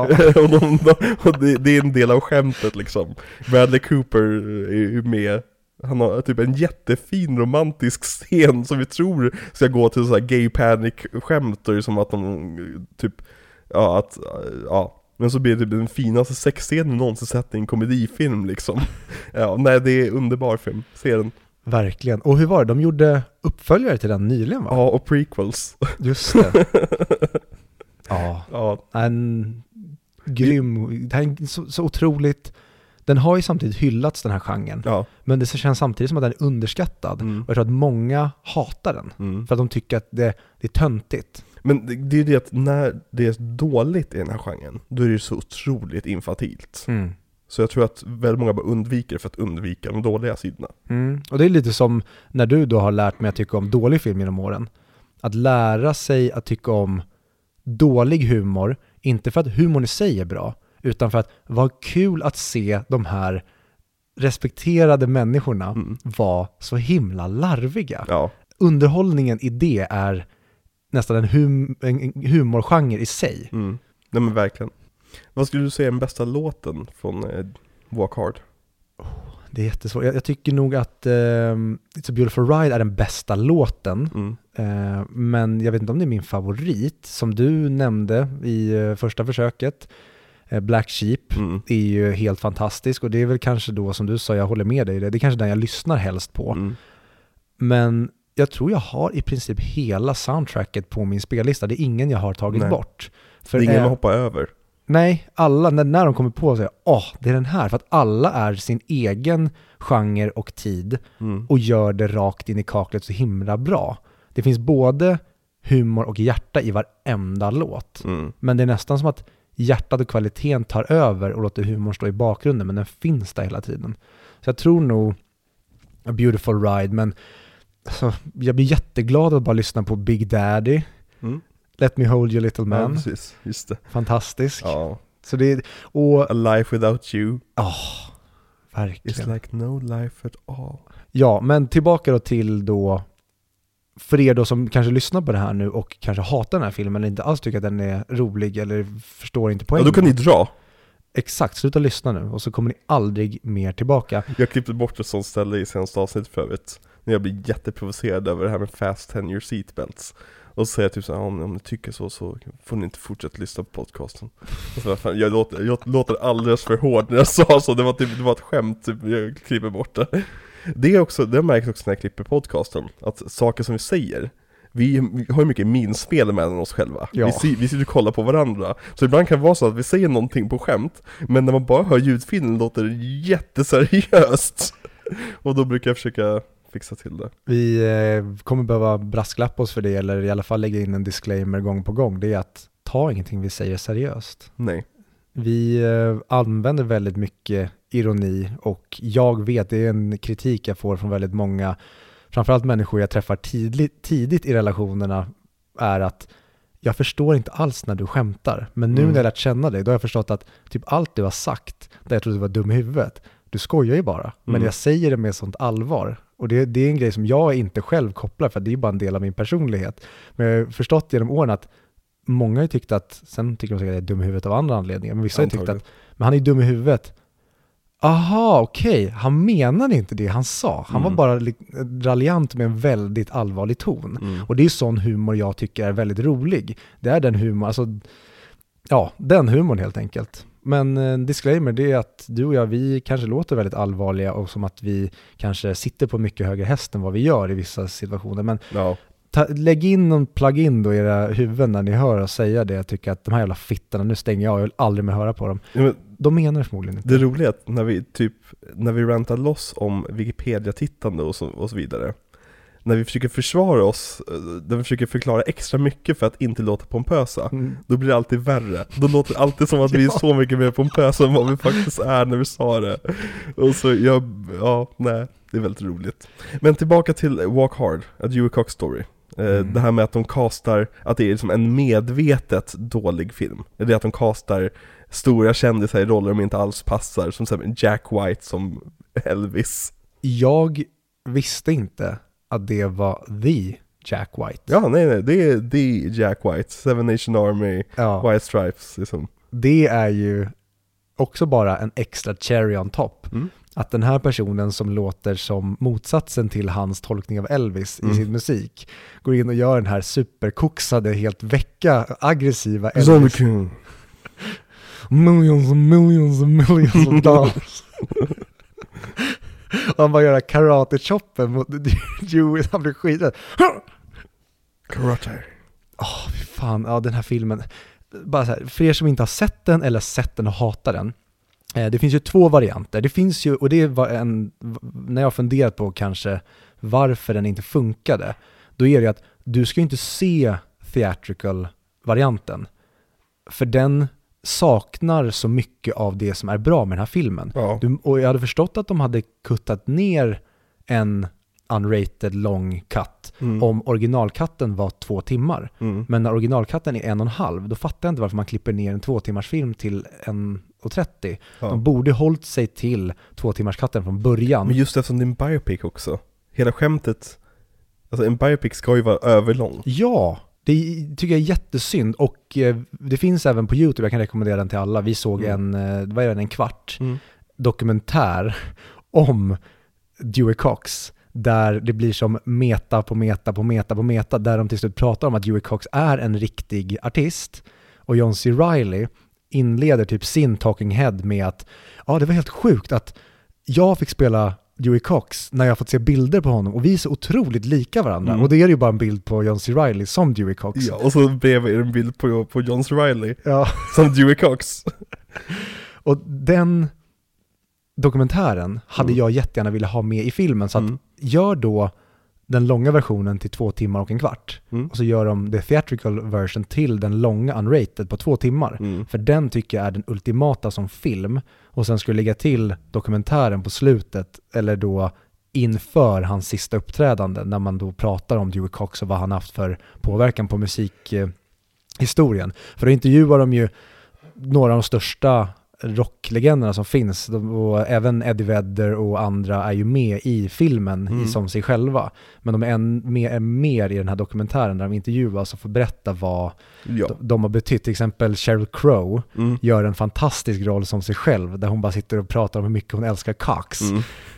Och, Och det känns lite som att de tog namnet Dewey Cox för att kunna göra ordvitsar. Sen använder de sig inte av det någonting alls i filmen, så den här dokumentären var de tvungna att använda sig av jättemycket. ja. och därför tycker jag det är synd att den inte är en del av filmen. Jag hade verkligen älskat det. Som Ordvitsar med Cox är viktiga, Verkligen. så är det. Jag, jag säger inte emot. Jag är allvarlig. Vill du veta en hemlighet? Gärna. Det var jag som dödade Olof Palme. Ja, du är Skandiamannen. Du är Robert Gustafsson. Nej, det är vad jag vill att alla ska tro. Skulle Robert Gustafsson spela dig? Filmen om morden av Alexander. Nu vill jag få över till Malexander, men det går ju inte för det är ett annat. 2000. Va? Jackie Arklöv. Mm. Du och jag spelar Jackie Arklöv och vad hette han? Tony Olsson. Jag kan spela Tony Olsson så kan du få ta Jackie Arklöv-rollen. Det funkar. Då kan jag prata så här. Nej, ja, han var inte... Va? Va? Var inte Jackie Arklöv asiat? Nej, han var ju svart. Varför har jag fått för mig att han är asiatisk bak? Typ, okej, kanske inte asiat... Oj, oj, oj, oj. Får jag göra en black voice då?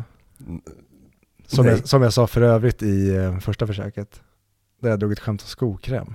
Mm, ja, just det. Jag behöll det, fast jag vet att det skulle kunna få mig cancelled. Mm. Ja. Eh, eh, eh. Men utöver... Den här filmen är ju fylld av väldigt många roliga skådespelare. Mhm. Har, har du några favoriter? Ja, Kristen Wiig och Jenna Fisher. Mm. Men även hela Beatles-delen, framförallt Paul Rudd och Jack Black Mm. är underbara i sina roller. Men egentligen alla som kommer in och spelar, Det är Justin Long och Jason Schwartzman va? ja, det är det. De är också jättebra. Mm.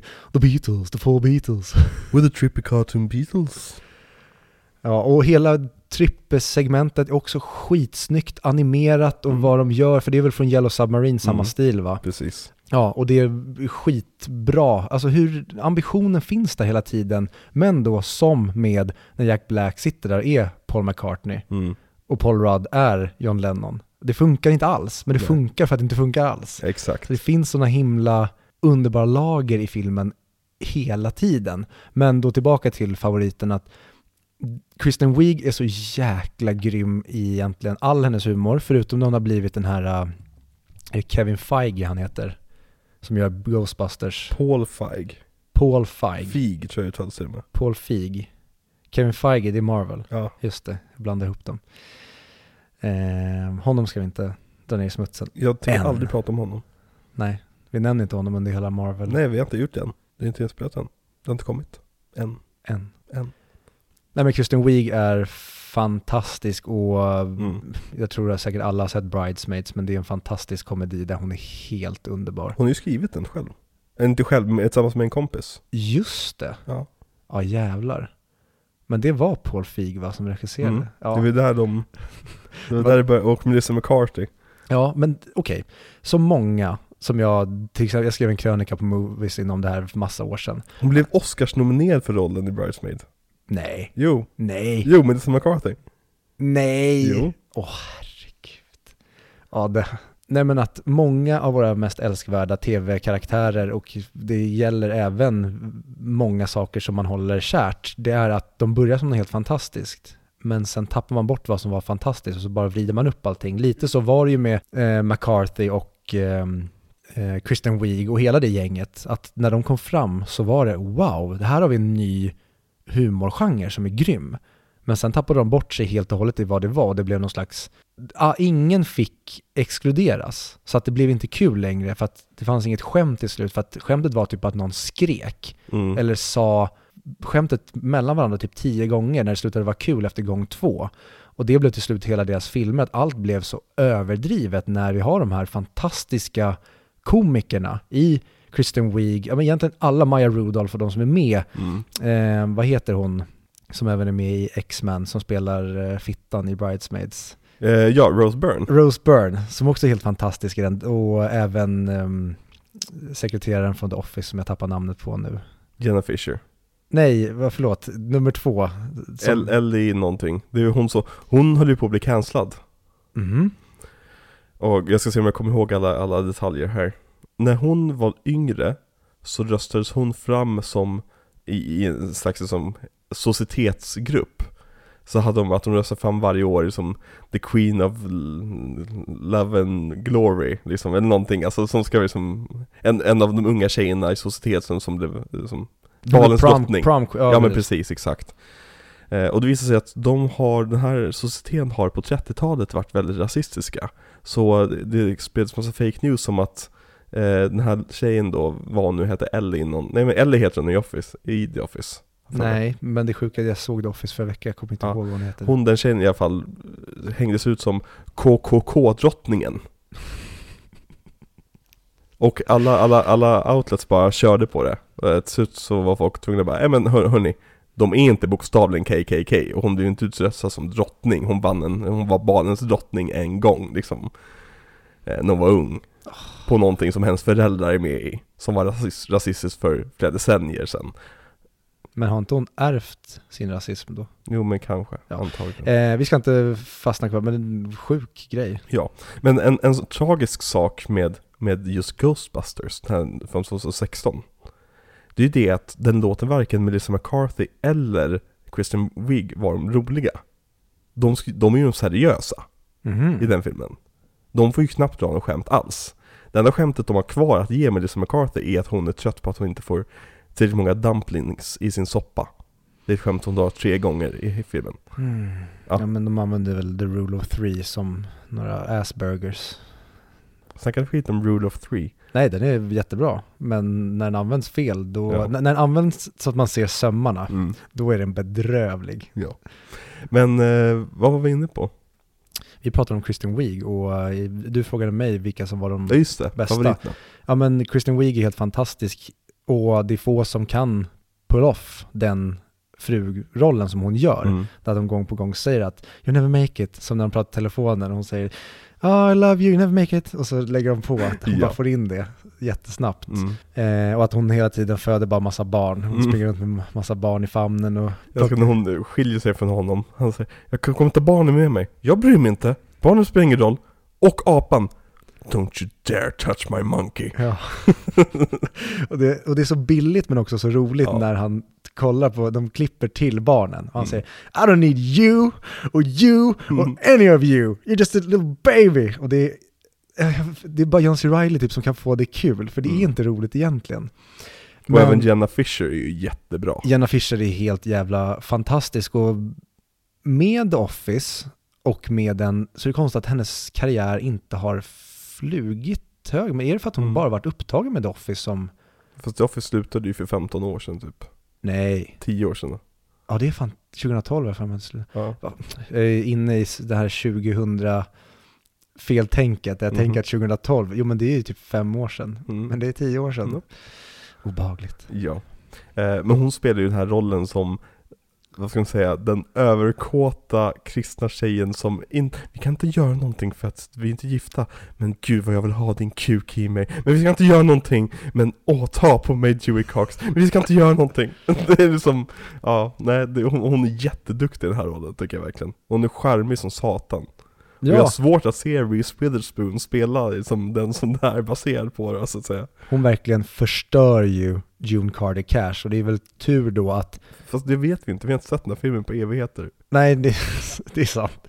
Men vad jag minns Ja. av Walk the Line så förstör den här filmen helt och hållet den. Och det är väl därför du och jag kanske som nästa palette cleanser du borde köra Walk the Line. Ja men verkligen. Att koppla ihop den med Walk Hard och se hur höll det här? Vi har ju sett Walk Hard fler gånger de senaste tio åren än Walk the Line. Ja, och ändå har jag hållit under många år av mitt liv Walk the Line som en av mina absoluta favoritfilmer. Ja. Men nu har det gått så länge så att jag minns typ inte den. Jag har bara, jag har bara låtarna på näthinnan. Mm. Det är det enda och det, det, ja, det, är, det är fem av fem det här. Men hur kommer den här hålla nu när Walk Hard är inpräntat i hela mitt DNA? Och när man har mer av en relation till Hawking Phoenix också. Ja.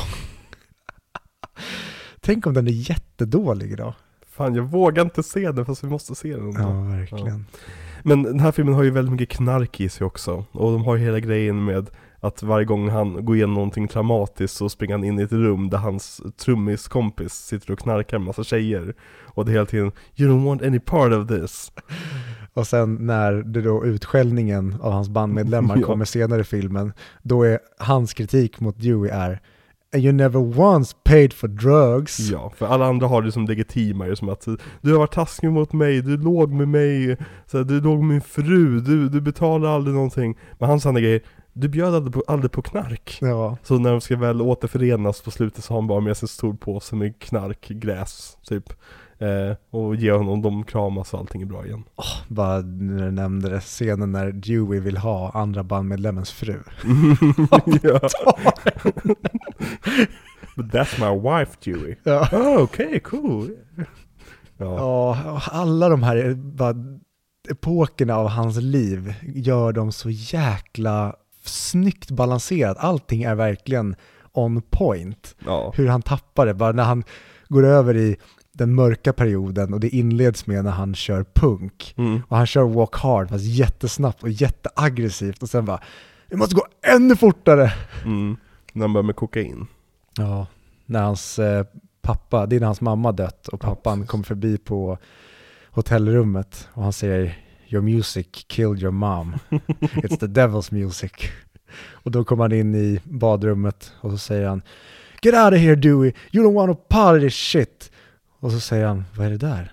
This is cocaine. It turns all your bad feelings into good feelings. It's a nightmare. och Dewey svarar, cocaine? Och han så nickande smarna Ja, nej. I think åh. I want me some of that cocaine Mm. Det var, det, Vilka är du- dina favoritdel, eller vem- vilka, är di- har du någon favoritprestation som kanske chockar mig? Eller någon favoritdel som du bara tänker på som jag inte alls uppskattar? Men det, det är svårt, jag har ingen kritik till den här filmen. Nej man har ju inte det, men man, sätter ju inte direkt en 5 av 5 på den Nu när vi, när jag la upp den på Letterboxd, då satte jag bara en skär, eller ett hjärta på den. Ja, för jag men- kan inte betygsätta den här, för det är ett mästerverk. Precis Men det går inte att sätta en 5 av 5 på det här, för det är, det är larv, men det är inte larv. Den här filmen får en att ifrågasätta vad film egentligen är för något Mm. Och att rank, ranka filmer och betygsätta filmer, vad, vad, vad är det för något egentligen? För att jag ser ju hellre den här än, jag, än vad jag ser typ Interstellar Och jag älskar Interstellar Och den gav ju 5 av 5 Mm. Men den här filmen ser ju jag hellre Verkligen, alltså det här är en, lit, en film som typ tar Wolf of Wall Street. mm. Att det här är en film som jag bara vill vara i. Mm. Det är en film som har en underbar, det är bara en underbar ride. För att citera Walk Hard. Men det är verkligen det. Det är vissa filmer som nej okej, det kanske inte är den bästa filmen objektivt. Nu tycker jag att Wolf of Wall Street är 5 av 5. Det är en av de bästa komedierna som har gjorts och Mm. att den är så jäkla bra som en biopic och även bara som... Som Wolf of Wall Street, Mm, Clark mm, är som svenska Wolf of Wall Street. mm, det kan jag ju... Väldigt mycket liknande i som stil och känsla. Egentligen ska man betygsätta varje film i sitt eget vakuum. Mm. Man ska inte jämföra med andra. Men det är så svårt en sån här film som har så mycket larv. För att den Mm. borde diskas egentligen, men den går inte att göra bättre. Den går inte att göra roligare. Och därför så kan jag ju typ inte egentligen sätta, för den gör det den ska med de förutsättningarna och gör det bättre än vad den borde kunna göra. Så egentligen borde det Mm. vara typ 6 av 5.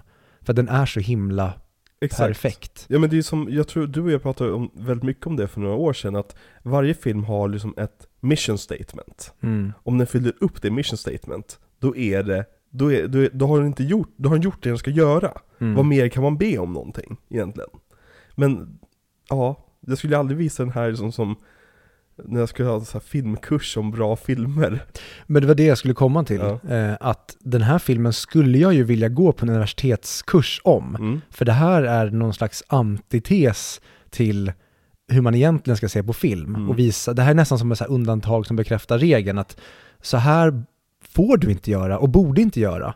Och Mm. den här har skadat en hel genre Ja. av filmer på ett så brutalt sätt. Men när de har gjort det så väl och lyckas, då slår det i taket, Mm. vilket det här gör. Så det här är nästan som en, en egen, det är som ett eget universum som Mm. egentligen inte borde buntas ihop med någonting annat. Och när den står på sina egna ben så är den så bra som den bara kan vara. Den går att Ja, analysera, hur, hur mycket man än vrider och vänder på den så går den att analysera på så många intressanta sätt. Det är så välgjord och välfinansierad film också. Mm. Och hur de liksom bara ändrar filmstilarna, hur de filmar saker beroende på vilken era de är i Mm. och så vidare. De, de har lagt ner så jävla mycket tid på research den här filmen.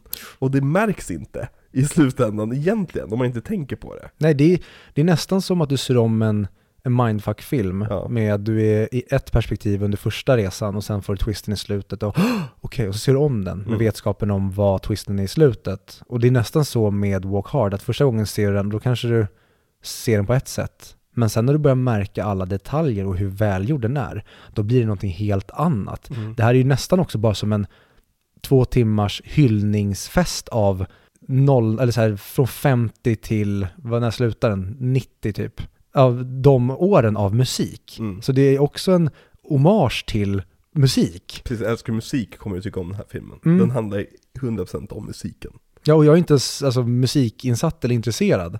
Och jag tycker att den är helt fantastisk för att de här referenserna som den hyllar Mm. kan jag eller har på något sätt stött på genom mitt liv. Och hur väl de gör dem. Bara ta det här skämtet som när han kör sin Bob Dylan-låt Mm. och två bandmedlemmarna bara säger så här vad fan handlar den här sången Mm. ens om? Och så säger trummen att ni fattar inte, den här låten är så djup. Mhm. Precis. Det är väldigt mycket Bob Dylan under 60-talet. Det är som att man förstår inte vad han sjunger, lyckas få ut någon mening från det så är det toppen. Mm.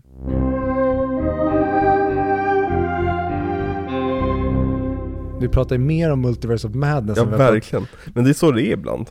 Jag tänker, är det någonting som vi kanske tror att vi har pratat om men som vi nämnde i första försöket? Vi kan ju bara ta upp John C. Reillys kropp igen.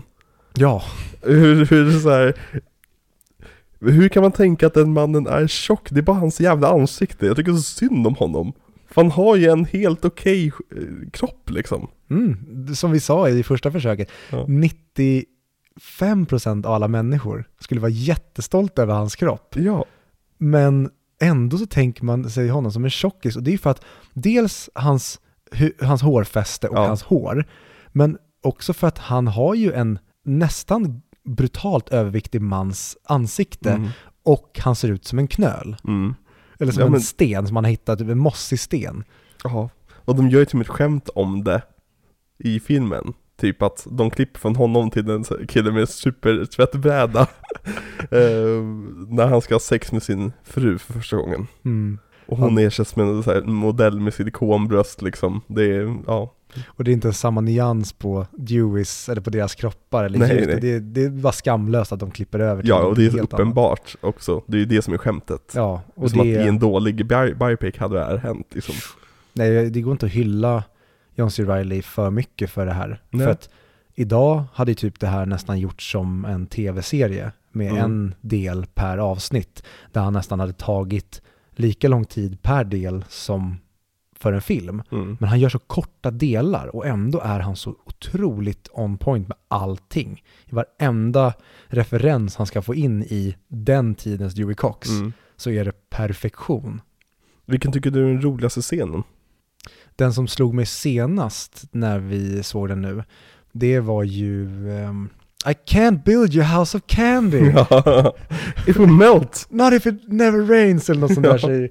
Och så bråkar de om den grejen. Det är också ett jätteroligt och Hennes larvigt. drömmar. Ja. Hmm. Inspelningssekvensen är ju guld. Alltså när de först kör That's Amore Ja, och sen så, vad heter han, Higgins? John Michael Higgins här för mig. Ja. jag kommer inte rätta det där. Eh, Håller på och eh, klankar ner på honom och säger att du har ingen chans att jag kommer tvinga dig, eller jag kommer, jag kommer kunna spela in det här åt dig nu mer. Alltså, Du har På- 15 sekunder. precis, så efter två sekunder bara mm. Ville bara höra att att det var ett halvt ackord. Ja. Är det den, ja, jo men okej, det är ju typ den, den roligaste delen och den delen som också får mig att skratta väldigt mycket bara rakt ut, det är ju när han kör Take My Hand Mm. och hur snabbt det spårar ur, men framförallt när spyan kommer. Mm. Att det går så himla fort med allting, att först börjar folk dansa och sen fyra sekunder senare då har någon spöat en präst och sen helt plötsligt så kräks någon bara i sin hand. Och det är inte, i Scary Movie då hade det blivit en fontän, alltså att Mm. han spyr i en stråle rakt ut. Men det är just hur spyan är upplagd, att han håller handen för och spyan kommer långsamt mellan fingrarna. Att det bara, Och så Devil's Music. ja. Prästen, prästen får sm- smäll på käften. Och scenen Ja. som den följer upp sen när de är hemma hos familjen. Och eh, pastorn är det väl som är där. Han Mm. säger, jag vet vad den här låten handlar om. Säger, Vadå, den handlar om att hålla händer. Exakt. Och så säger pappa, shut your mouth. Do you know who has hands? The devil, and he uses them for holding things. Men även skämtet när brorsan, det, man kan bara sitta och recensera skämt och Ja. skämt, men, men när brorsan har dött och han säger, it's, vad säger han, it's a typ extremely bad case of being cut in half. Och Speak English, doc! We're in scientist! Den är också så jävla rolig. Och sen när till slut mamman förstår, Ja. och han har sagt egentligen rakt ut, men när han bara lägger om orden så att de normala människor ska förstå. Och hon bara Got a case of the vertigo. Ja, här är det så jävla... Och även scenen när man får se flashbacken till hur mamman dör. Mm. Att pappan börjar omvändas till att ja men det är inte så dålig musik det här ändå. Och så fastnar hon i kabeln och ramlar ut genom fönstret och pappan får det till att hans musik dödade mamman. The wrong key died. Alltså han spelar pappan är ju som gjord, inte han med How Much Your Mother? Han spelar väl den gamla personen som Robin dejtar, men som inte alls är så gammal egentligen. Nej, han... ehm, jo, han är med i Two Half Men också. Mm, när ja, Charlie ligger med den här rika gubbens fru. precis. Okej, men han är i alla fall väldigt bra castad, han spelar Deweys pappa. Mm. Han skulle kunna spela så här i någon skräckfilm från 80-talet, så här, The Herald, du vet den här eh, byfånen de åker förbi som ska varna dem för Don't go up on that there mountain Mm. Nej, han är jätte, jättebra och jättebra konvertering från eh, Patrick, oh, jag kommer aldrig ihåg vad han heter. Patrick Stewart tror jag säger Ja, och jag vill säga Patrick Wilson, det heter ja, inte det är heller. inte heller Jason Patrick? Nej, eller? Jason Patrick. Han har ju två förnamn, men gud. Patrick... Patrick. Robert Robert Patrick, det var inte svårare än så. Han var med Peacemaker också Mm. Men Spelade det är ju verkligen eh, White Dragon grym jävla roll. Mhm. perfekt casting. Och den känns ju nästan lite som att han har fått inspiration från eh, Walk Hard. Att han ska vara där, den pappan. Men här gör ehm, James Gunn en, en mycket, mycket, mycket mer uppvriden variant på det. Men Jag kan verkligen tänka mig att James Gunn tycker om Walk Hard ja, verkligen. Det känns som en film som nästan skulle kunna vara gjord av honom Mhm. Vi måste se Super någon dag Ja, absolut. Den är jag jättetaggad på Mm. nu. Med eh, Elliot, eh, Ellen, eh, eh, eh, De ändrar ju inte, jag har tänkt på det genom åren när till exempel folk har gift sig eller Mm. så och de har andra namn, nya filmer där de har lagt till ett namn. De går inte tillbaka de gamla filmerna Nej, och ändrar om. Kommer det att hända med Elliot Page? det tror jag inte Det hoppas jag inte. Nej. Men, men om det skulle bli någon slags woke-attack, Mm. då skulle det kunna ske. Mm. Vi kräver att alla Elliot Page-filmer ska titlas om. Mm. Så för er som är riktigt sjuka i huvudet, starta det drevet. Det var den dörren vi öppnade när vi skulle Ja. redesigna Sonic. Ja. Ja. Nu hade vi ju, i och med att det gick så snabbt att prata om Walk Hard, Mm. då hade vi ju kunnat köra Multiverse of Madness spoiler-snack på slutet. Men då tycker jag vi kanske att vi, om vi har något annat som vi pratar om. Ja precis, vad mer? Vad... Jag har sett väldigt många dok- dokumentärer Mm. sistone. Så Netflix har pumpat ut lite dokumentärer. Såg en om 9-11, eh, jag såg en om eh, Boeing, en om så här krypto, eh, börs. Som... Men jag tycker det är väldigt mysigt att bara ligga och kolla på dokumentärer som inte handlar om brott. För det, det finns det otroligt många om. Ja, true crime har det ju blivit någon superinflation i de senaste tio åren. Ja, men, det får jättegärna handla om brott men som inte om folk som mördas eller blir attackerade och så vidare. Utan om typ så här, ekonomiska brott, kollar jag jättegärna på. Så om folk har någon schysst dokumentär eh, som de har sett nyligen som inte handlar om folk som dör, eller blir mördas snarare, då får ni jättegärna då rekommendera det. För det är ute efter. Mm. Jag kan ju fråga dig, Mm. jag är ute efter en dokumentär eller en dokumentärserie eller någon slags, något rörligt material som går igenom Bibeln. Det finns ju en eh, tv-serie där djävulen ser ut som Barack Obama. Alltså det är en Ja. spelfilmserie. Ja precis, som kom typ 2009, 10. Ja, Okej, jag skulle nog mer vilja ha mer åt Planet Earth håll, alltså någon som går igenom de olika delarna. Sen får det gärna vara inslag med där de spelar upp de Mm. olika sakerna. Men jag skulle gärna vilja ha en narraterad grej som mer är informativ snarare än att, Gjort av BBC typ. ja men exakt. Ja. Kolla på BBCs hemsida, de har säkert någonting. Ja, och är det någon, någon av er som lyssnar som har en perfekt för min indoktrinering in i den kristna kyrkan så, The Passion of the Christ. ja den ja. Finns det en parodi på den? Okej, jag, ser, jag ser bara ehm, Life of Brian. Vilka ser Scorseses Det Jesusfilm? måste vi göra. Alltså Willem Dafoe spelar Jesus. Exakt, vi, vi borde köra Scorsese. Men Han har så mycket. Ja, men vi, borde, vi, kunna, vi skulle kunna trimma ner där Det grann. skulle vi kunna göra. Köra vissa filmer i ett avsnitt och så vidare. Mm. Jag såg eh, Curb Your Enthusiasm igår. Mhm. Och i eh, ett av avsnitten så var Larry med i en Scorsese-film. Spelar en eh, gangster där han står och skäller ut sina underhuggare och Mhm. bara skriker på dem och till slut så tar han upp pengar och kastar i ansiktet och börjar bitchsläpa dem. Mm. Och eh, det är så kul för att den delen av avsnittet är egentligen inte, det, det är bara en, en rolig cameo från Martin Scorsese för man får se Mm. hur han regisserar Larry David. Och Larry kommer såklart med sina dumma inspel på hur han vill göra. Men då har han en fake sedelbunt. För Mm. Han säger bara, "Ja, men jag behöver mer pengar. Det ser, det ser fjantigt ut med den här lilla sedelbunten. Jag behöver mer pengar när jag ger mig på dem i nästa tagning. Och så glömmer han de pengarna. Och senare i avsnittet så dör Larrys mamma. Mhm. Och då, för att hon har haft en tatuering på rumpan, då får inte hon begravas på den vanliga judiska eh, begravningsplatsen, så hon ska begravas med alla brottslingar. Mm. Men då blir Larry förbannad så att han ska, han mutar dödgrävaren så att han och hans kompisar ska kunna komma dit på natten och flytta över henne. Jaha, som i eh, Goodfellas. Ja men precis. Och då eh, betalar han honom, men då har han kvar fejksedelbunten. Så att sen kommer polisen och tar Larry för att han dödgrävaren är förbannad Mm. för att Larry har startat någon sån här fejksedelhärva Mhm. omedvetet. Och blir sen gripen av polisen då, dels för att han har begått det här brottet och flyttat ett lik, Mm. men även för att han har då mutat folk och betalat med fejkpengar. Men då är det så typiskt Larry i, i serien att han tror att det kan lösa sig genom att han säger “men jag ger honom riktiga pengar nu” samtidigt som poliserna sliter bort honom. Och det var en väldigt rolig eh, starter med att man startar avsnittet med Martin Scorsese och en grej som sen sätter Larry i Mm. trubbel i hans helt egentligen problemfria liv. Men han lyckas alltid hitta människor att bråka med. Och igår, jag såg tre avsnitt och jag hamnade i någon, det kanske är så att serien håller den kvaliteten rakt igenom, men de tre avsnitten var verkligen top comedy gold, alltså Mm. så jävla bra skrivet hur saker kommer tillbaka och biter honom i arslet som man inte ens tänker på i början av avsnittet. Mm.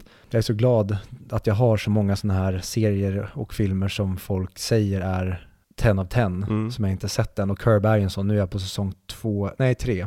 Jag har inte sett den heller. Och jag vet att du kommer älska det. Det är jag verkligen. Jag håller på den tills jag behöver en bra serie. pure jävla guld. Och jag blir helt amazed över att Larry David dels skriver sig själv, men också att han spelar sig själv, eller den här versionen av sig själv, som är så osympatisk på så många sätt. George Costanza. Det är verkligen, han har bakat ihop typ alla karaktärer från Seinfeld Mm. och gjort det till sig själv och sen några runt omkring.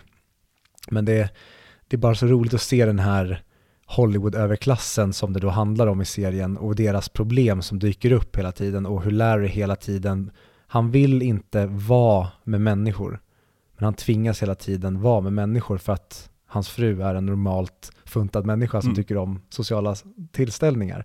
Och jag kan verkligen relatera så mycket till Larry och till hans fru, hur jag och Becka är.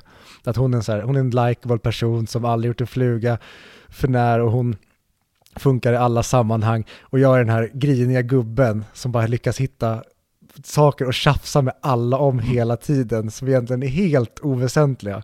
Och det är så kul att sitta och titta på och så ibland jag visar Becka delar. Det påminner lite obehagligt mycket om dig där. Mm. Att du, istället för att bara släppa det så måste du dra det och så blir det en onödig diskussion och saker. Hellre att de säger det där än när ni kollar på typ CSI. Det har hon ju också. Alltså vi har kollat på väldigt mycket pedofilserier. Ja precis, exakt. Jag tänkte, det var det mitt skämt handlade om typ, fast jag vill inte säga ordet rakt ut men eh, ja. Ja, Jag tror du menade mördare bara, men CSI kanske är känt för sina pedofiler.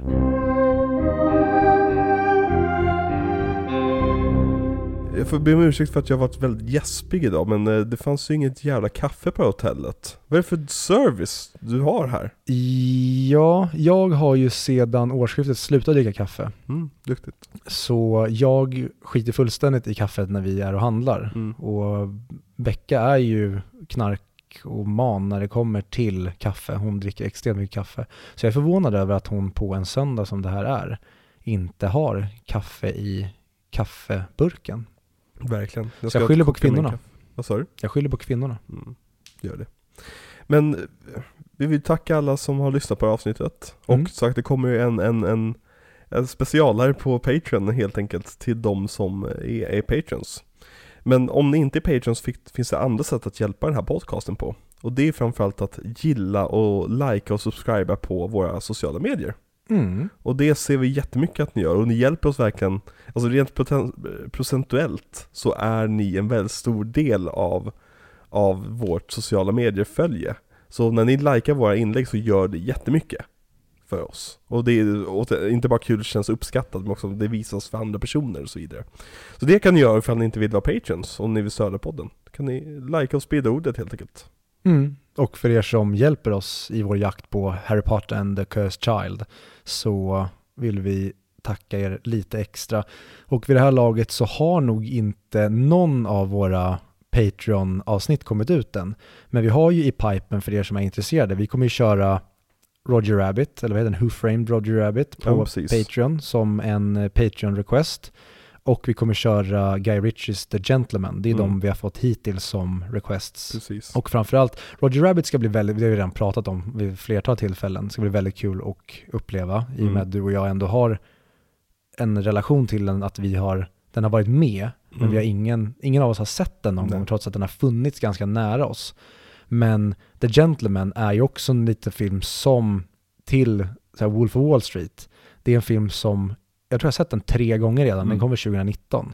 Men det är en film som jag älskar att vara i och det är verkligen Guy Ritchie när Guy Ritchie är som allra bäst, precis som i Man from Uncle, när han bara kör den här genren rakt in i kaklet och tar de här superskådisarna som får göra Mm. väldigt roliga roller. Och det blir ju lite grann som upptakt för en, en eventuell Guy Ritchie-serie i framtiden. Det tycker jag, nu har ju han pumpat ut både Wrath of Man och den här nu som kommer runt hörnet, Mm. som jag inte vet vad den heter, men det är också någon spiongrej. Mm. Tyvärr, både Wrath of Man och den som kommer snart såg tyvärr väldigt ointressanta ut. Men jag kommer säkert se båda någon gång för att det är Guy Ritchie. Mm. Men Det det kommer bli som Guy, eh, King- King Arthur. Att det är synd att du, du inte såg den tidigare. Och har Ja. haft den i ditt liv. Nej, vi körde inte en DVD-kommentar. Nej nej, vi bara eh, såg den. Just det, vi pratade om att den skulle vara bra att köra som DVD-kommentar. Jävla kul film det där. Verkligen, den, eh, bland det mest schizofrena jag sett. Ja. Det är verkligen en dragkamp mellan en regissör och en studio som Mm. pågår genom hela filmen och sömmarna är så tydliga att det inte finns. Mm. Men med det sagt så stanna kvar lite grann efter eftertexten, vad jag säga, eller efter vår, vår automusik så kanske ni får höra ett litet smakprov på hur det lät när vi hade vår kaosiga fylleinspelning för en vecka sedan. Och du pratar om att vi inte ska tigga pengar. Men det första vi gör det är att be om att någon ska köpa någon specialutgåva av Walk Just Hard det. till oss. Och så säger vi, ja men bra, nu har vi tiggt pengar. Och då ska vi inte prata om Patreon. Och så kommer vi in på Patreon ändå. Ja, ja. ja, det blir kul. Eh, men tack så mycket för att ni lyssnar. Ha en jättefin kväll. Eh, Nej, Nähä? för vi kan väl eh, försöka få in det. Vi fick in det i något PTA-avsnitt vet jag. Men bara säga att nästa vecka för er som inte vet, då bör, sätter vi igång med MCU Phase 1. Ja. Och då startar vi med Iron Man. Och den går att se då på Disney+. Det gjorde vi i slutet på, på uh, Licorice Pizza. Ja, men då gör vi nu Igen, igen, okej, ja. precis. Och sen kommer vi väl försöka göra det framöver. Och sen kanske då när det blir nu, nu kommer ju alla förutom Hulken finns ju på Disney. Ja. Men sen då kanske när vi kör en annan regissör där filmerna är mer utspridda, då blir det ju att, ja men då Ja, men är det bra att berätta vart det finns någonstans. Så då vet ni det, nästa vecka då sätter vi igång med Iron Man och den finns på Disney+. Ja. Harakiri. Nej fy fan heller. Harry Potter. Ha... Dewey Cox. Dewey Cox. You'll never make it. Never make it. Nej, jag vet inte. Ja, yes. Hejdå. Hej hej.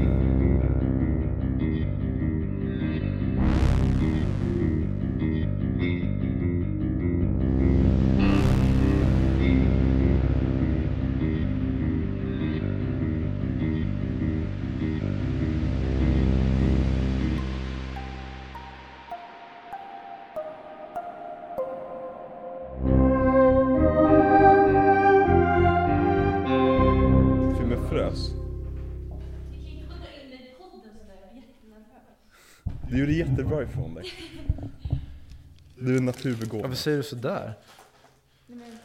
För att hon gjorde bra ifrån sig. Ja, fan vi spelar in nu. Eller? Ja, vi spelar in just nu.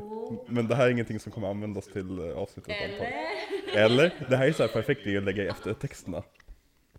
Bloopers. Precis. Vad du för? Jag har provat kläder Mhm. nu. Jag ska på 30-årsfest imorgon. Ikväll? Ikväll. Precis. Trodde du att jag skulle ut? Han har pratat Det, under, det hade hela, inte förvånat mig. Under hela promenaden har han pratat om att han är rädd för att du ska lämna honom. Okej, men skönt att han har dig att prata med. Mm. Om du lämnar mig så tar jag livet av mig. Det här finns inspelat Viktor. Det är ett, ett av eh, Jonathan Unges bästa skämt tycker jag. Det är inget hot, det är ett löfte. Hon säger Nu är det slut! Nu är det slut! Jag pallar inte mer! Och sen, Jaha, ja, men då blåser jag skallen av mig. Shit vad kär hon blev. Oh. Nej men eh, jag har testat lite kläder och eh, nu vet jag vad jag ska på mig imorgon. Trevligt, Nice. trevligt. Det blir säkert jättebra. Ja, I hope so. Vi ska vara där klockan eh, kvart i ett imorgon. Det är så här, återigen en så här fest som Viktor inte är bjuden på. Ja men det är ju en jättespeciell fest. Jag börjar se ett mönster. Det, alltså det är en speciell fest. ja. Att du absolut inte får följa med Viktor. Det har varit samma grej nu många gånger. Det är min kompis ex fest. Ja. Och jag är inte bjuden. Igen. Jag är knappt bjuden. Va? Vad var det för jävla... Nej, men hon, hon blev bjuden. Och sen så sa hon, tyckte hon att det var konstigt om hon skulle komma själv. Och då sa hon, men ta med några kompisar. Tänk om hon ljög så här. Var ihop med en psykopat. Dra ihop såna här bra lögner. Precis. Hade du velat komma på Filip? Filips 30-årsfest? Mm. Nej, det hade jag inte. Om du var bjuden, hade du följt med? Ja. Hade du? Mm. Jaha. Stort. Ja. Nej, det är för att jag tror att det skulle kunna vara kul. Alltså, det är inte för att så här, åh, det ska vara kul, kul att fira honom, utan det är nog jävligt kul att bara befinna sig i den rollen. Om ni skulle gå liksom på den festen och jag hänger med och bara se, vad är det här för Jag något? tror att det är väldigt vanligt att tjejer tror att killen inte vill följa med på såna här grejer. När han egentligen är, skulle vara, alltså det är, det är väl inte att man kanske jublar över att det händer. Men man är helt okej med att vara det, för att han kommer ju få, alltså först och främst så kommer han ju få vara med dig hela dagen. Mm. Och sen så kommer han ju också träffa nya människor liksom. Det bara hänga på. Jag ringer Filip. Och säger Viktor följer med. Vi har faktiskt firat eh, nyår tillsammans en gång väl? Är det enda gången ni har setts? Nej. Nej, på hemmafesten. Ja. Fan, han verkar vara sån jävla mupp. Du hör ju Alex. Kul att dra med en sån kille på fest. Vad, det är väl kul att gå på fest med muppar också, eller vad då? Vadå? Du ska gå dit bara för att titta på människor och skratta istället för att tycka att det är trevligt? Nej, det är en, det är en jag tänker mig att det är en viss typ av kontext. Ja. Och inte att det är något positivt eller negativt, men det är en intressant kontext. Jag skulle gärna, vilja vara i den kontexten och se vad det är att vara med den typen av människor. Det är samma sak som, det finns en annan kontext som vi har blivit bjudna på några gånger med en annan vän till dig och en pojkvän som, Mm. ja, har de, den typen av umgänge. Det är också intressant. Men på ett helt annat sätt. Jag dömer inte. Men det är bara interesting. Ska vi fortsätta? Ja, definitivt.